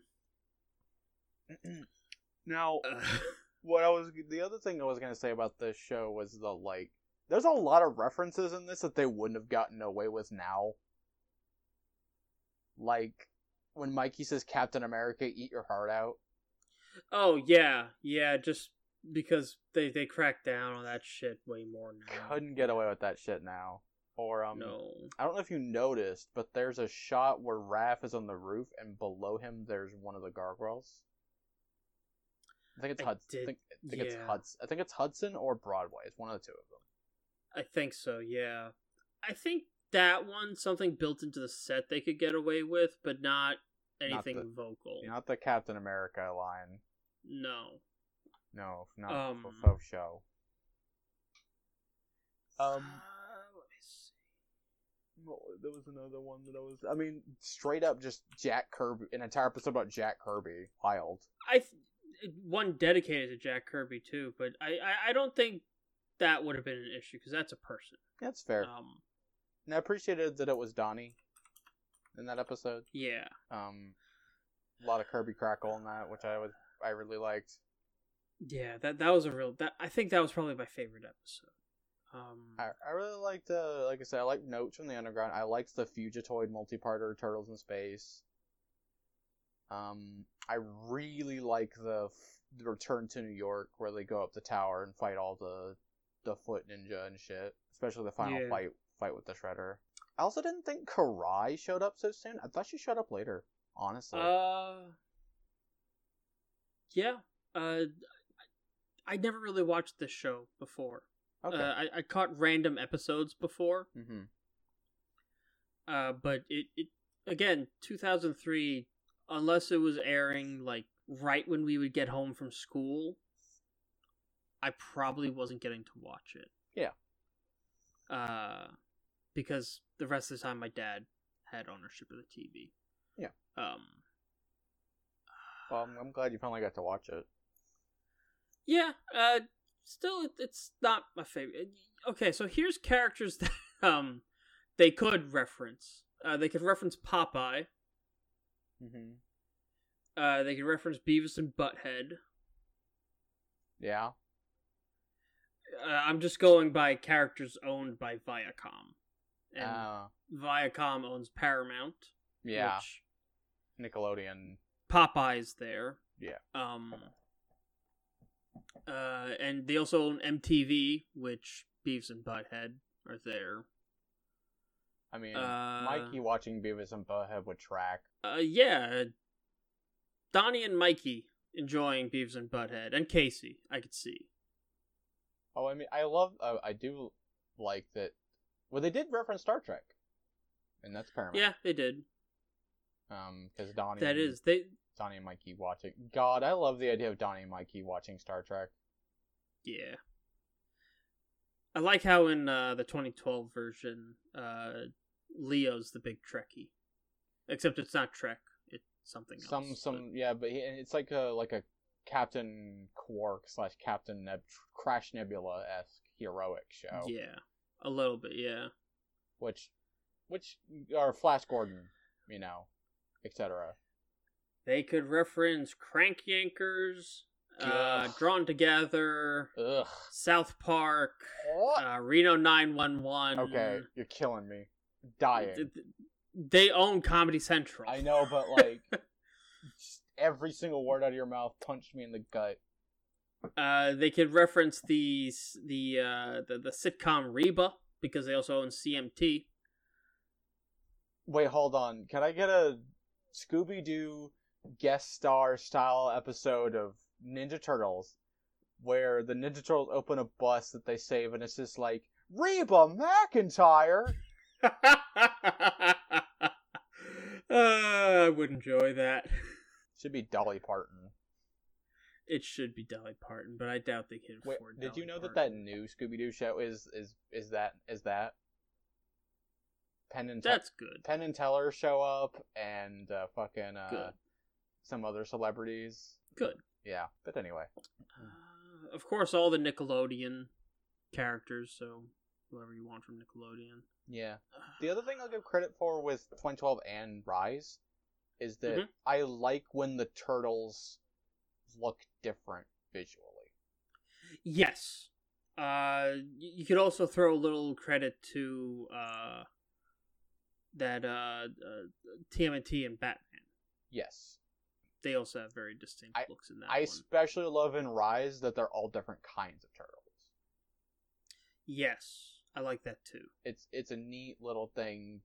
In in 2012 they just give them different proportions and like Raph has like scars on his shell and all those little things. But I like the idea of all four of them being a different kind of turtle and it, it gives them more visual variety. For sure. But we can get more into that when we actually talk about those shows. Because from a design Yeah. perspective, I love Rise in 2012. From a de- from a design and uh, animation perspective, yeah, I haven't actually watched anything more than those those beautifully animated clips you'd find on Twitter. Yeah, of Rise. Um, Yeah. Yeah. At first, because of the stupid reason I shared before, but after a while, I was just like, I'm saving this for when we do it on the show. Yeah, and we will. We will. There's a lot of turtle stuff to talk about. I- I'm planning on finishing out this season with Rise. I don't know about you. Oh yeah, no, we that's the end of season three. Is we're gonna talk about Rise. Yeah. With uh, good buddy Rad. Yeah, I don't really got anything more to say about 2003. Yeah, I won't. I would. I have. I would have more to say, but like some of the the wilder stuff happens later in the show, and I don't really want to like get into that. And we'll eventually get to more seasons of this. Yeah, yeah. Um, There, I don't want to get. I don't want to, you know, put the cart before the horse, so to speak. Yeah. Yeah, yeah. Uh, alright, so we're going to take a quick break, and upon our return, uh, it, it's more Teenage Mutant Ninja Turtles, but it's the 2007 movie. So we'll see you then.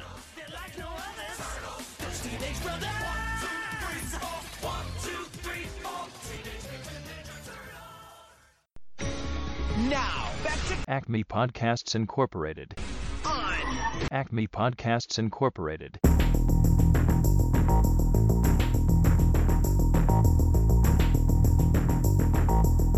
Make way, cause the Kings is back. Alrighty, and welcome back. Uh, okay, so 2007's TMNT. Uh, CG animated. The first, Yes. first fully CG turtle thing. Yes, it's also a sequel to the live action movies. Apparently, Uh, it's. I don't know. it man. follows the. It, no, no, no. It straight up follows the continuity. It, it, it is that that's like official. but it also like references some of the stuff from the 2003 show at the same time. Yeah. Well, it, it's been. A, yeah. Like, Uh, it's that un- that's probably just brand synergy. It's mixing. It, it's not. It's probably its own. I, I would say it's safe to say it's its own continuity, but it's a mix of the 2003 and the live action films. Mm-hmm. But um, yeah, I always found that it was that's one of the more interesting things about the show is where the fuck is it in the the timelines, so to speak. Yeah. And but it, it makes references to the movies because there's at the end of the movie we see the, some of the props from the first three movies. Yeah. We see the staff that transported them back into feudal Japan. We see the Shredder's helmet, which looks a lot like the one from the movie. Yep. And um, but we also see some stuff that were elements in the 2003 show, like uh, April and her yellow jumpsuit and training to be a ninja, which is stuff something that happens later in the 2003 show. I think um the the line we we hear from her and from Casey uh when when she comes out in that yellow jumpsuit indicates this is the first time she's put that jumpsuit on though. Mm-hmm. So th- th- this is borrowing a visual aspect from there, and her training as a ninja. It it makes sense. She's been hanging out with the ninjas. I'm sure she's gone and to you know Splinter and gotten some training. It's been over a year. That since Leo left, so it it makes sense that she'd get a little training. Yeah. This is also one of those um uh voice actor things where it's like you have some like voice actor voice actors, then you have like insert celebrity. Celebrities. You got James Arnold Taylor as Leo, you got Nolan North, the man, that myth, the legends as Raph. Yeah. Mikey Kelley, funnily enough. It's Michelangelo. Yeah, as Michelangelo, and Mitchell Whitfield as Donnie. But you got Laurence Fishburne as the narrator. Chris Evans as Casey Jones.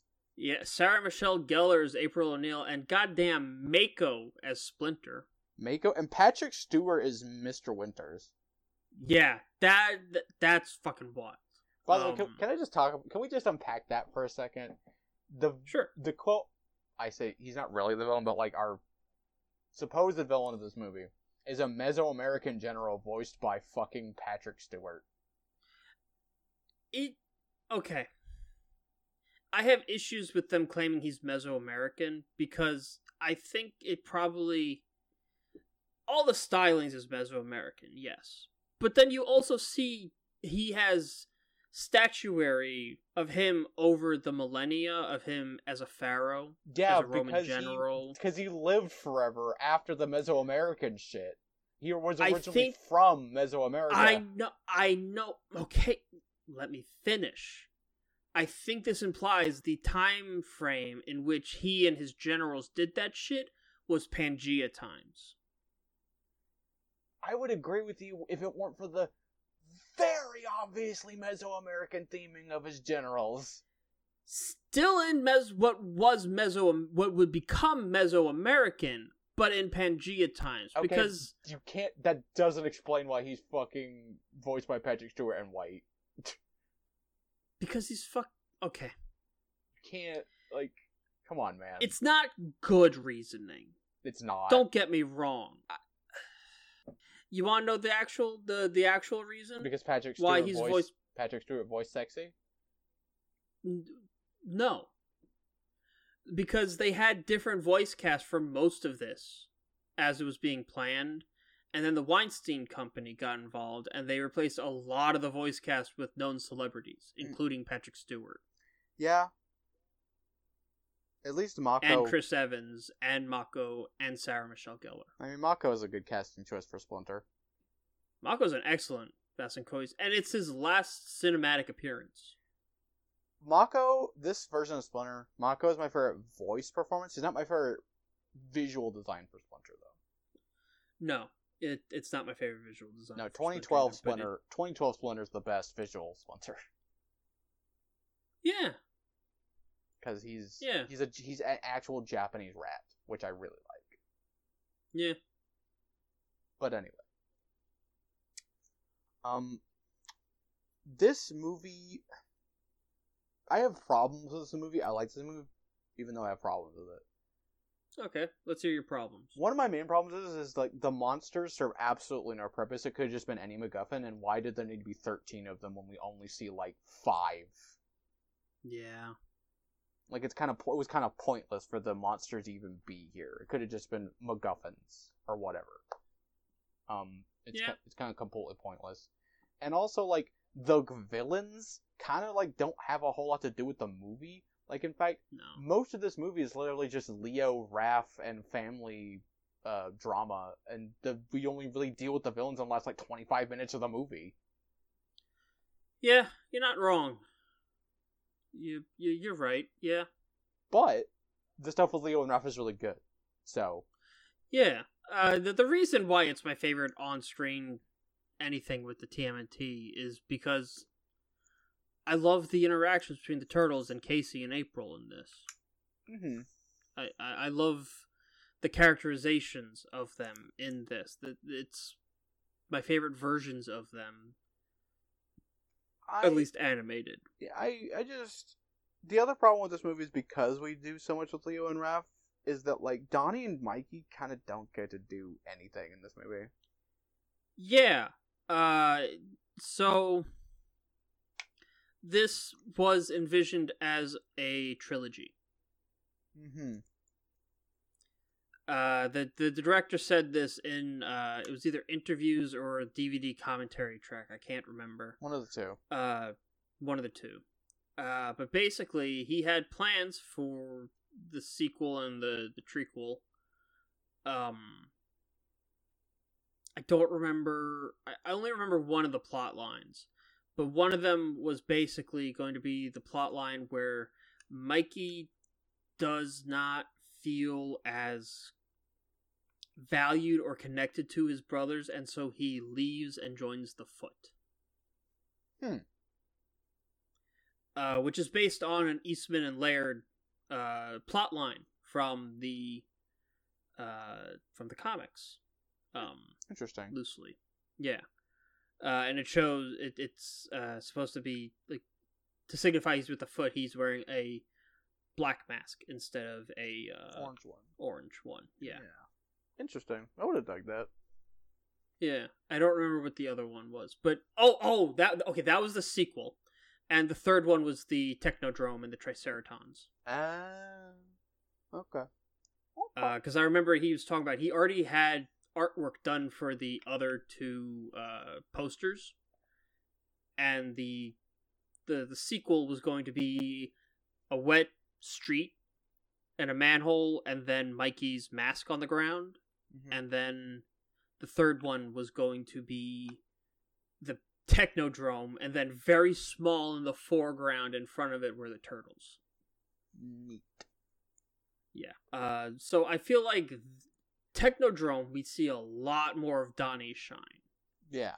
And the second one almost entirely focuses around Mikey. Mm-hmm.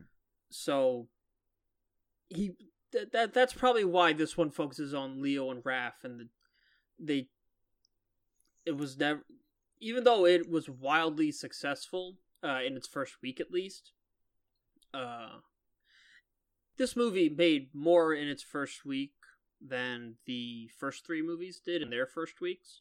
Hmm. Uh, I think the only I, I think the Michael Bay movie made more in its first week than this one did. Weirdly enough. Listen, Um. listen.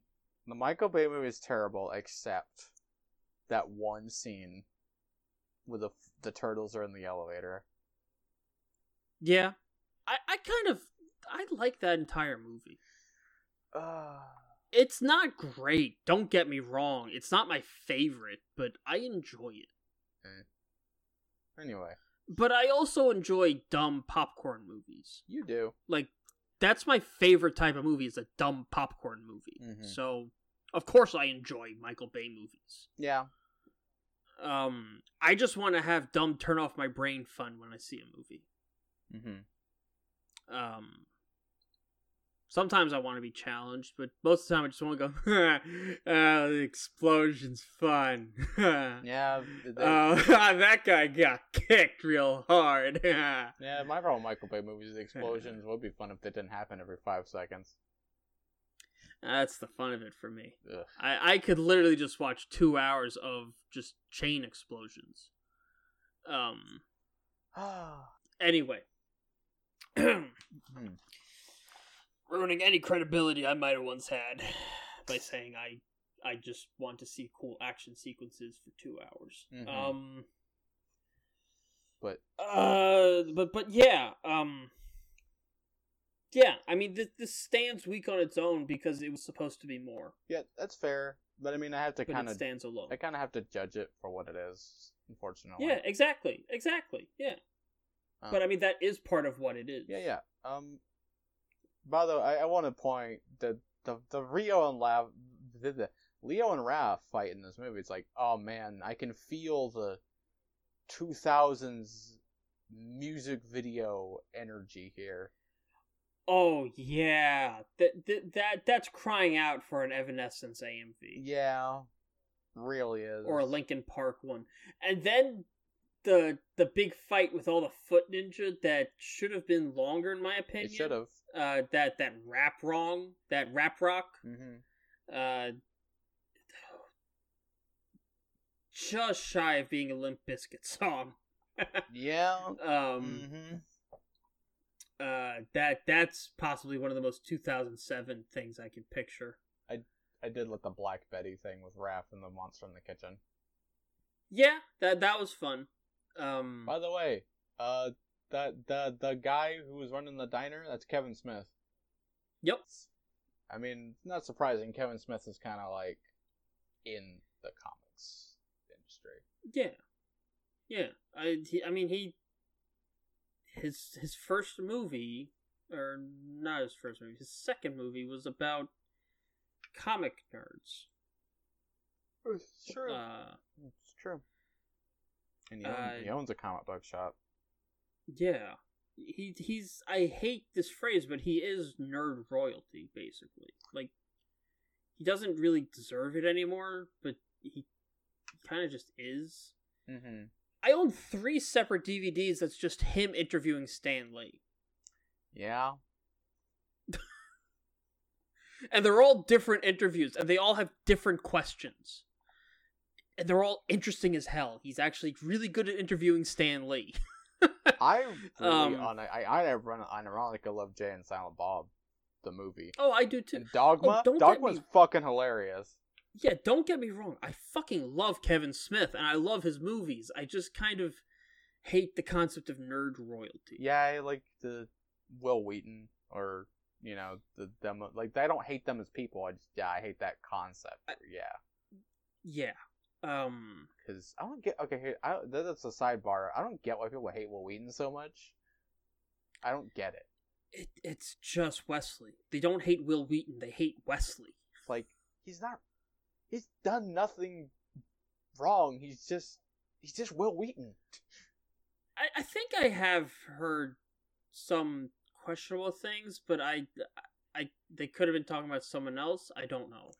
Uh, yeah, I don't know either. Um There was some. it, it's hard to keep up with um well it's hard to keep up with anything for me really i'm not good at keeping up with stuff hmm other than like the new other than the news and maybe cartoons um Yeah, it's, I've never heard anything bad about Wil Wheaton. So Yeah. uh I don't know. I'm, I'm sure he's made a dumb joke at some point. I mean, yeah, we all have. Yeah.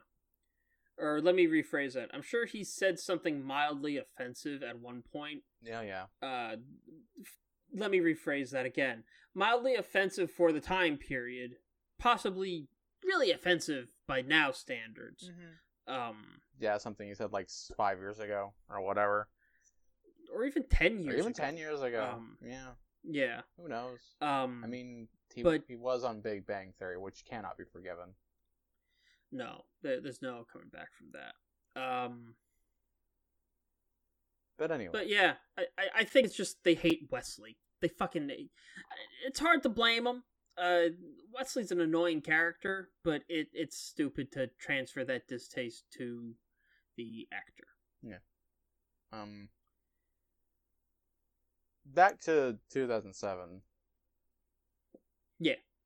Uh, yeah, yeah. The, the I I already said my main gripes with this movie are the like I said the monsters are pointless and the also the generals are like the turtles don't really fight them until the very end. It's like really just everything that's not about Raph and Leo and the the drama of the the turtles and their and April and how April and Casey are involved is completely pointless to this movie. Yeah, stru- structurally, this movie is a fucking nightmare. Oh yeah, it's all over the Um, place. it, it, it has shitty pacing and it, it there's stuff that doesn't need to be there.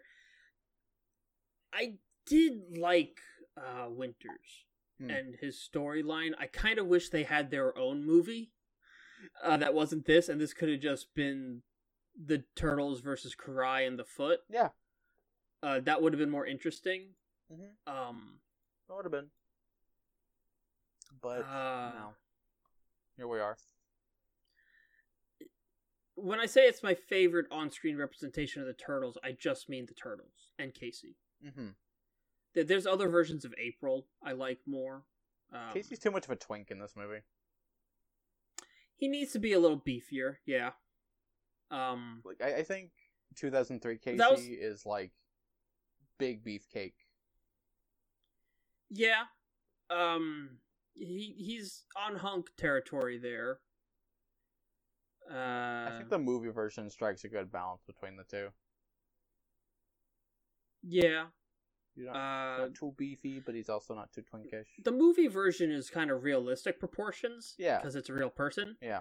Um, 2007, 2007 I it it's very much just the 2007 aesthetic, design aesthetic, where you kind of Clamp kind of infected everyone's brain a little. I'm just I'm just going to blame Clamp because I want to blame Clamp. Um, I mean, you should just blame Clamp anyway, because Clamp sucks. Yeah. Um with with the twinks and the not necessarily twinks, but tall, lanky people. Mm-hmm. Um I mean, that that that was just kind of the aesthetic of 2007. This is how you draw a sexy guy. You make them lanky and svelte. yeah, but also like I think the proportions of all the humans are kind of weird in this movie, just in general. Yeah. Like I, I everyone looks a little off. Yeah. I'm I'm the turtles look fine, Splinter looks fine, the the generals look fine. It's Winters, April, Casey, and literally everybody else. They look weird. Yeah. I like the generals because they they don't look human. Yeah, and, and it works for Um, them because they're like made of rock. Yeah. The, the um, weird proportions work, but April and Everyone Casey- does look weird, and yeah, It- April looks really weird. Yeah, April looks really weird. I don't like her. her her her waist and the way it's proportions relative to the rest of her body, and her like stomach. It, ugh, it just Yeah. she just looks weird. Not a fan. Th- It's like I like cartoonishly exaggerated proportions within reason, Mm-hmm. but this is like not cartoonishly exaggerated. This is like cartoonishly streamlined. Like everyone kind of looks like inflatable, kind of. Yeah, but they don't have enough of that uh vinyl plastic that's used on those inflatables. and Winters has his fucking humongous chin. Yeah. Karai has a similar problem to April, where her like her head looks so small compared to the rest of like her hair is huge and her her head is so tiny Yeah. and their body is like Yeah. really weirdly shaped. It's just ugh. this was my first expo I, I saw this like on TV like a year after it came out or two years after it came out. I can't remember. This was the first time I saw Karai. Oh Period. yeah. because I hadn't seen the 2003 version, so I didn't know who she was. Mm-hmm. Um, but yeah, I like her in the 2012 show. Her design. She that. was. I vaguely remember her in that. Yeah, I like her design in that. Before she becomes a snake monster. Yeah, everyone kind of gets mutated in that one, huh? Yeah, the Shredder, but that's just part of tradition at this point. Super Shredder. I'm kind of sad we never got. Well, we kind of get Super Shredder in this show, but it's later and it's it's complicated. Mhm. I don't want to get. I don't want to spoil any of the. Because you haven't seen the third show, I really don't want to spoil some of the really whack shit that happens later. Okay, And hold it in. yeah, I'll hold. I'll hold it. Hold it. Hold this L. Um, but yeah, I don't have too much more to say about this movie. I like this Yeah. movie, but it's not. It's one of the weaker turtles things in my opinion. It's another. It's listen. There are way Yeah. worse turtle things, but Yeah, you know, I mean the fucking next mutation and uh, fucking the anime are right there, yeah. and so is the Uh, the stage show. I'd say some of the later seasons of 2012. Nothing, nothing comes close to Out of Our Shells tour. Nothing. Yeah, you're right.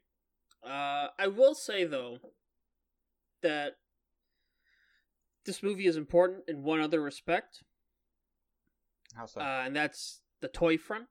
ah, Uh, these had a line of five-inch action figures, which is right, right in the wheelhouse of where most turtle toys usually end up, usually between four and five inches. Uh, but Mikey's Cowabunga Carl van mm. for many, many, many, many years.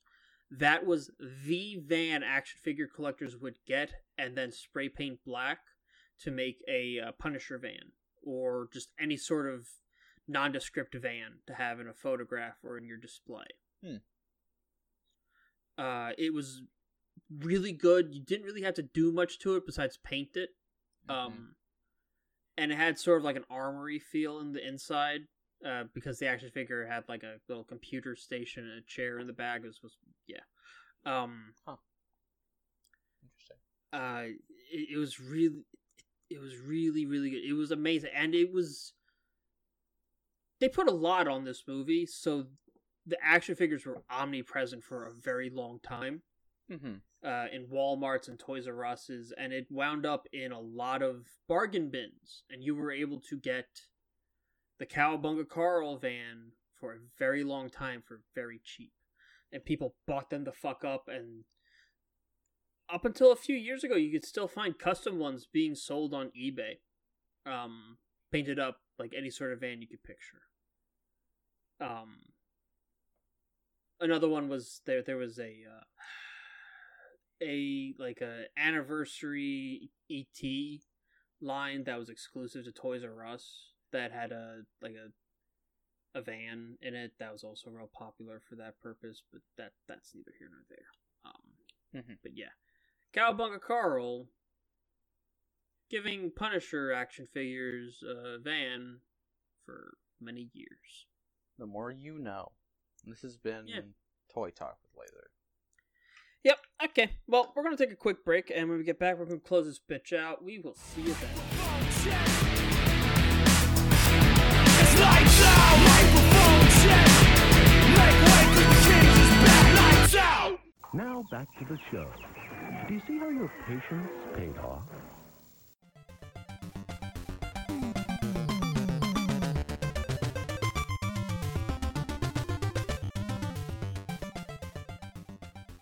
And welcome back for the last time this episode to Acme Podcast Incorporated. All right, let's let's close this out. Uh, If you enjoyed the show, uh, please rate, like, comment, and review on whatever platform you listen to us on iTunes, Apple Podcasts, whatever they're calling it now. Stitcher, Uh, wherever the fuck you're listening. Spotify, we're also on Spotify. Yeah. Uh, please rate, give us some five stars if you think we deserve it, and if you think we're four star worthy, still give us the five. You know, be, be a little lenient, just give us that extra star. You know, it's a, it's a tip. You know, yeah. Okay, it's a gig economy out here. It is a gig. we Uh, do live in a gig economy. Yeah. Uh, but uh, comment too because we love feedback. Please, we'd love your sweet, sweet validation. Yeah. Uh, not just validation, but also, you know, we want to improve this. And we can't do that without you telling us what we're doing right and what we're doing wrong. Uh, or at least in your opinion, what we're doing right and wrong. Yes. We have to take all that. Yeah. Okay. Uh, but to do that, you can get in contact with us by email by going to acmepodcastinc at gmail.com. Hey, Kai, can I get that back one more time? That's Acme Podcast Inc. at gmail.com. That's right. You can also find us on Twitter at at Inc Podcasts. Uh, and you can also find us on Tumblr at Hey Kai. What's the what's the Tumblr? You can find us on Tumblr at acmepodcast.tumblr.com. That's acmepodcasts.tumblr.com. That's right. And I know earlier this evening you told me we have some asks in the ask box. Mhm. Uh, but let's finish off our uh, contact plugs before we get to those. Yes. Uh, you can find me on Twitter by f- looking me up at Turbo that at, at Turbo Honcho. That's at T U R B O H O N C H O. Kai, where can they find you? Uh, you can find me on Twitter at kaiju underscore emperor. That's K A I J U underscore E M P E R O R. You can also find me on Tumblr at kaiju dash emperor, spelled the same way. Uh, those are that's usually retweets, reblogs, shit like that. But if you want anything original from me, got a side blog on Tumblr called Kai's Tome. That's K A I S T O M E, and it's usually where I uh, reblog uh, dungeon maps and also post my own homebrew uh, D and D and tabletop related thing. Yep. So, uh, what what what three asks do we have in our Tumblr ask box? Uh, if, yes, please. If we love receiving asks, by the way. Please send more or send us an email. But anyway, it, if you do send an ask or an email, we'll read them on the show yeah. Or tweet. or tweet at us. At, yeah, tweet at us, uh, or you know whatever, whatever you want to do. So we've got three asks. One of them, two of them from anonymous, two of, and one of them is from our friend KP. Um, All right. let's start with KP. KP asks, favorite animation, favorite animation medium, or just any you want to talk about because they aren't well known. Um, I mean, animation medium. I I don't want to be cliche, but I, I just I really like traditional 2D animation because it's it's been around Yeah. for so long. It's it's evolved and become so perfected. You know, Yeah. Um. but stop motion is a close second. Yeah. I I have been growing more and more fond lately of the CG animation. Mm-hmm. Uh, but th- there's a big asterisk there, and it's uh with uh specifically the way they're handling it over at Sony Animation, Mm. uh, where they really. uh, It's actually funny. I, I was thinking about this a lot, and uh, because I, I went off on a rant on a friend's Facebook post. Um, uh, they, they were talking about how much they loved uh, Mitchell's versus the Machines, which I still haven't gotten to see because I don't have Netflix. I kind of want to watch it myself. It looks it looks fun. I like the style. Oh, I definitely want to see it. That that looks great. Um, Mm-hmm. I just don't have Netflix, so Yeah. Um. Uh, but he was also talking about. Uh, he was basically like. Sony's like blowing it out of the park between Spider Verse and this. Yeah, they are. and and other people were like chiming in like, "Nah, you're stupid. Uh, uh, don't don't don't doubt Disney. Blah blah blah. Whatever." And it's like Ugh. Disney has different goals than Sony. Mm-hmm. Disney cares about having a unified brand identity. Since since the Little Mermaid, they have every once in a while they ventured a little bit away from that Glen Keane look, but they always returned to it. And never they never strayed that far. The farthest they ever get, got is like Lilo and Stitch. Yeah. Uh you could argue in favor of uh Hercules because it has more of like a that sort of like Greek pottery look to it, but it's still like with the the the the lens of Glen Keane, and uh, you could also argue for uh, Atlantis and uh, Treasure Planet, but those still also have some real Glen Keaniness. It's still it's that Disney stink um, on them, even though they don't quite look like what we normally consider Disney. Mm-hmm. Uh, they, they they want to lock down that style and have that brand synergy, and it, it's they're in the business of nostalgia, basically, Mm-hmm. and and they yeah, uh, Sony. They kind of don't care. Yeah, they kind of do Um, whatever. Yeah, um, they they want to have a presence in the movie industry, which is why they have a movie Sony Pictures. Uh, but they make more money off of TVs and PlayStations and and and CDs and, and shit like that yeah. than they do off their movies. Which is why, unlike Disney, they're not constantly meddling in their animation department. Yes, I mean there's definitely some uh like movie exec input there, but there's no Sony big execs. There's no the, the parent gra- Sony. The grand wizards of Disney. Yeah. Um but the important difference there is they let the directors put their own stink on it rather than the Disney stink or the Sony stink or whatever. Mm-hmm. And so you wind up with even something that you, you could say is a more cynical commercial film like uh, Hotel Transylvania. But that thing still oozes Genndy Tartakovsky in the way the characters move and their noodliness. That that that's pure Genndy. Whatever you want to say about Trans- Hotel Transylvania and its fucking three sequels, one thing I will never say that's ba- bad about Trans- Hotel Transylvania is that it's lifeless. It has so much energy. Yeah. Um. Uh, so thank you. The second, the, Oh. the sequel's weak. The third one's strong. Yeah. I have high hopes for the fourth. Hmm. Uh, that just got announced. Um, So thank you for that question, KP. yeah. Uh, but but yeah. Uh, generally, I would say 2D traditional, but I I've been starting to feel strong feelings about CG lately. I have a soft spot for stop motion, personally. Of course, same. Uh, but Yeah. th- I mean, short answer: there's no one style of animation I love more than any other. Yeah. At this point in time. Um, let's see. Anonymous asks, "Have you considered covering some video games with particularly impressive traditional animation styles, such as Cuphead?" Um, no, but that's an interesting question. Um, Hmm. if we did, it would have to be not so. I I, I feel like That's its own episode. it's its own episode or it's a different format. It Totally. it it's a stream. It's a live stream. Yeah, I think where that- we play through some Cuphead or some like Hollow Knight or something. I think that's like a in uh, blue skying here from. I think that's a Patreon goal on it for a stream. You know, it might. I I mm, th- mm, I'm blue. no, I'm blue skying I- here.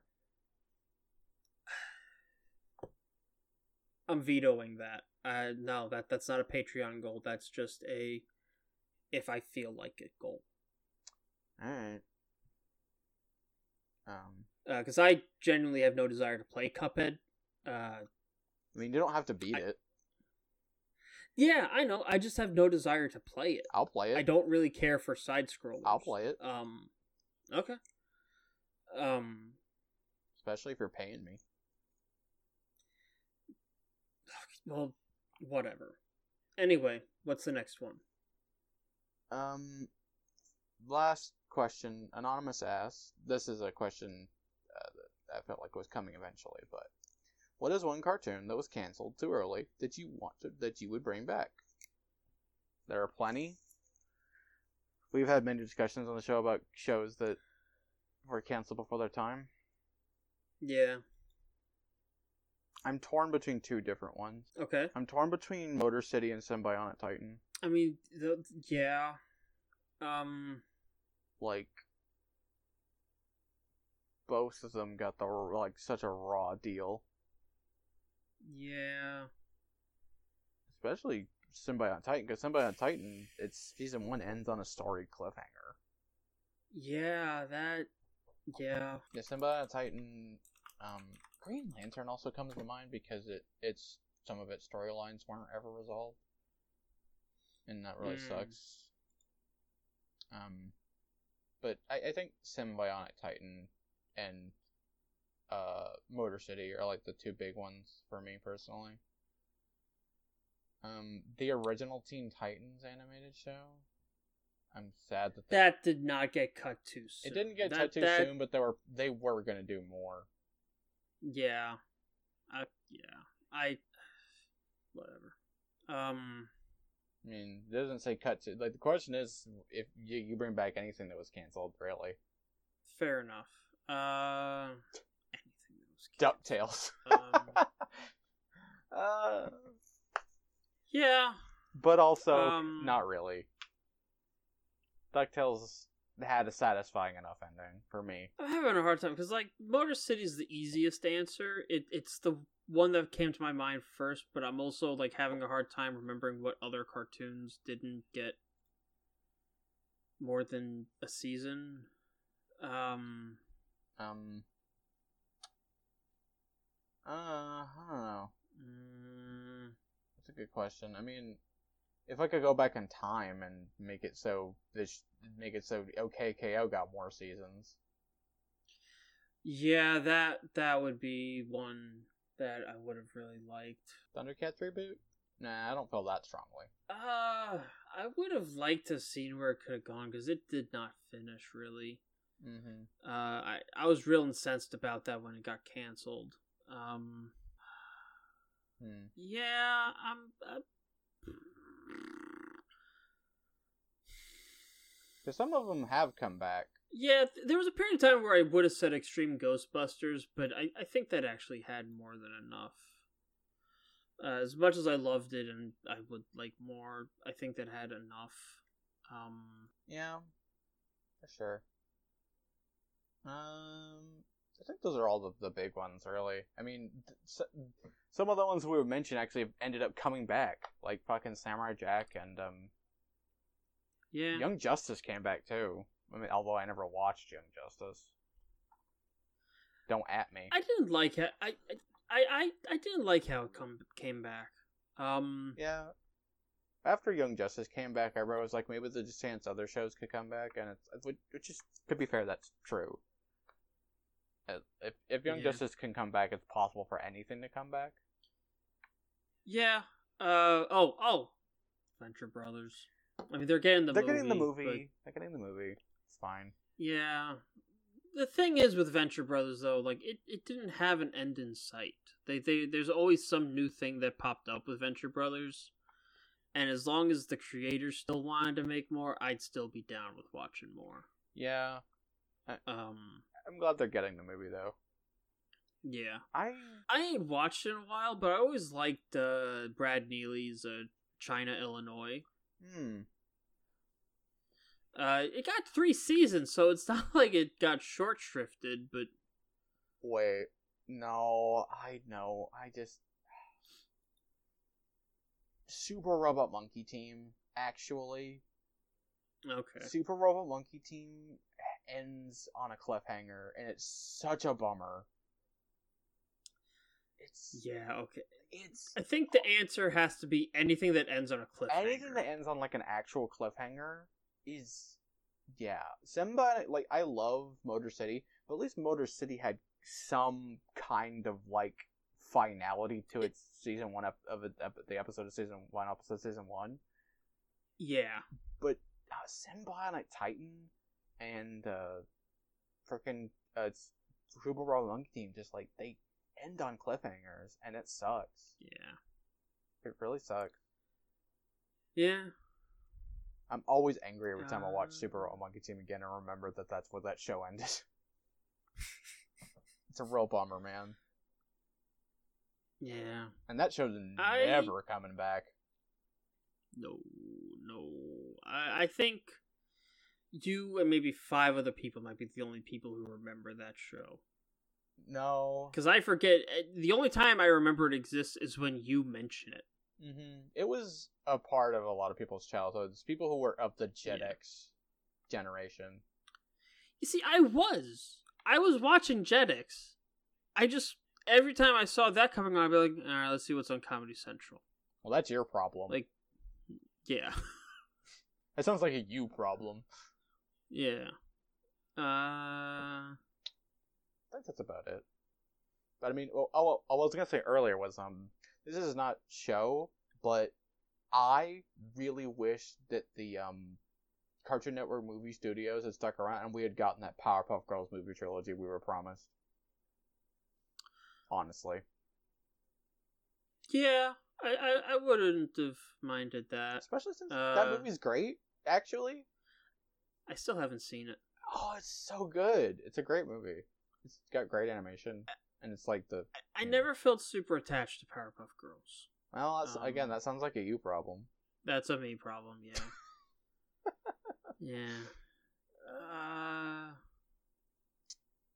Yeah, that, that's pretty much it. I, I have a I have affection for it, but it just It's my favorite of the cartoon cartoons. Very good.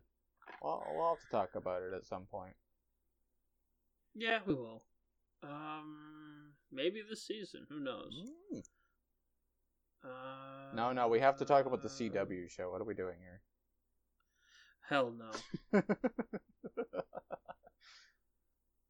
oh, fuck. Yeah, that, that's. I think that's it. I'm still not like happy. like I I don't like my answer. Like it. Well, I kind of, I, kind of, trying to. kind of stole the mic on some of them. Yeah, no, that that that's not the problem. It's like I did not know where to go other than fucking Motor City from the start. But even then, like, yeah, that that wraps it up nicely. And Sym-Bionic Titan's also a big one. Yeah, I I feel like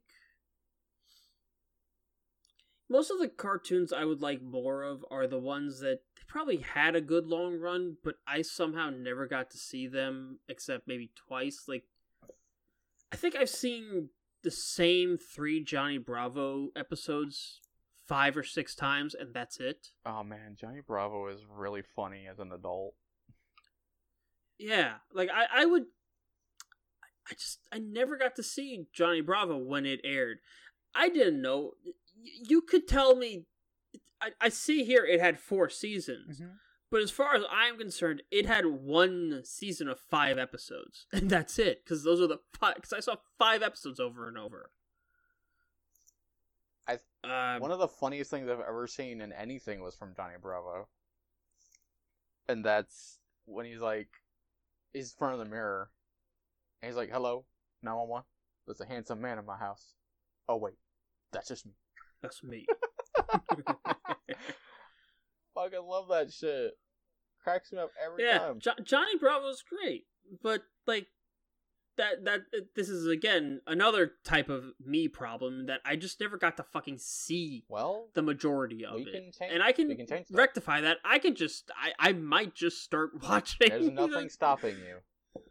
Yeah, fuck, I'm bookmarking this right now. Now watch Johnny Bravo. yeah.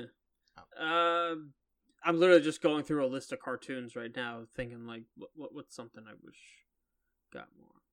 I don't know if uh th- there was. I'm still waiting on the next season of Dragon Prince. I don't know if that. It's Ever- wait, hold on, wait. Are you are you serious? It's, it's got like three seasons. Yeah, I'm waiting on the next one. Okay, I think I feel like the the third season happened like 2019 or something. Um. Well, I mean, and and the wait between the second season and the third season was not that long. It came out November 22nd, 2019. Yeah. Now, you got to remember about the panorama. COVID. The panorama. Yeah. Yeah. The COVID. Yeah. You know, the, the, the troubles. Yeah. That that. Yeah. Yeah. Um. Always got to remember that whenever anything gets Yeah. delayed. Yeah, but yeah, th- there, there's a lot of like episodic stuff that just be like, I'd be down for some new jokes. Mm-hmm. Yeah. Okay. That's it. All right. Okay. Uh, thank Uh, you for your questions, everyone. Yeah, I'll try to be more concise and less wibbly wobbly in the future. Uh, Wibbly wobbly, timey wimey. Sure. Yeah. Uh. So yeah. Until next time. Don't be a jackass. We'll see you then. Bye.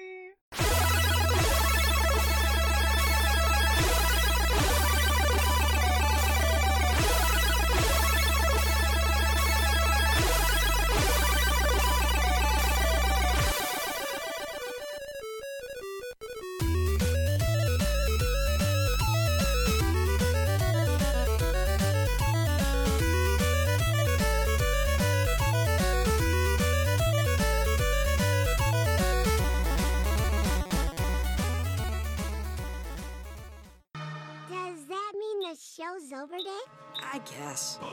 Barbarian.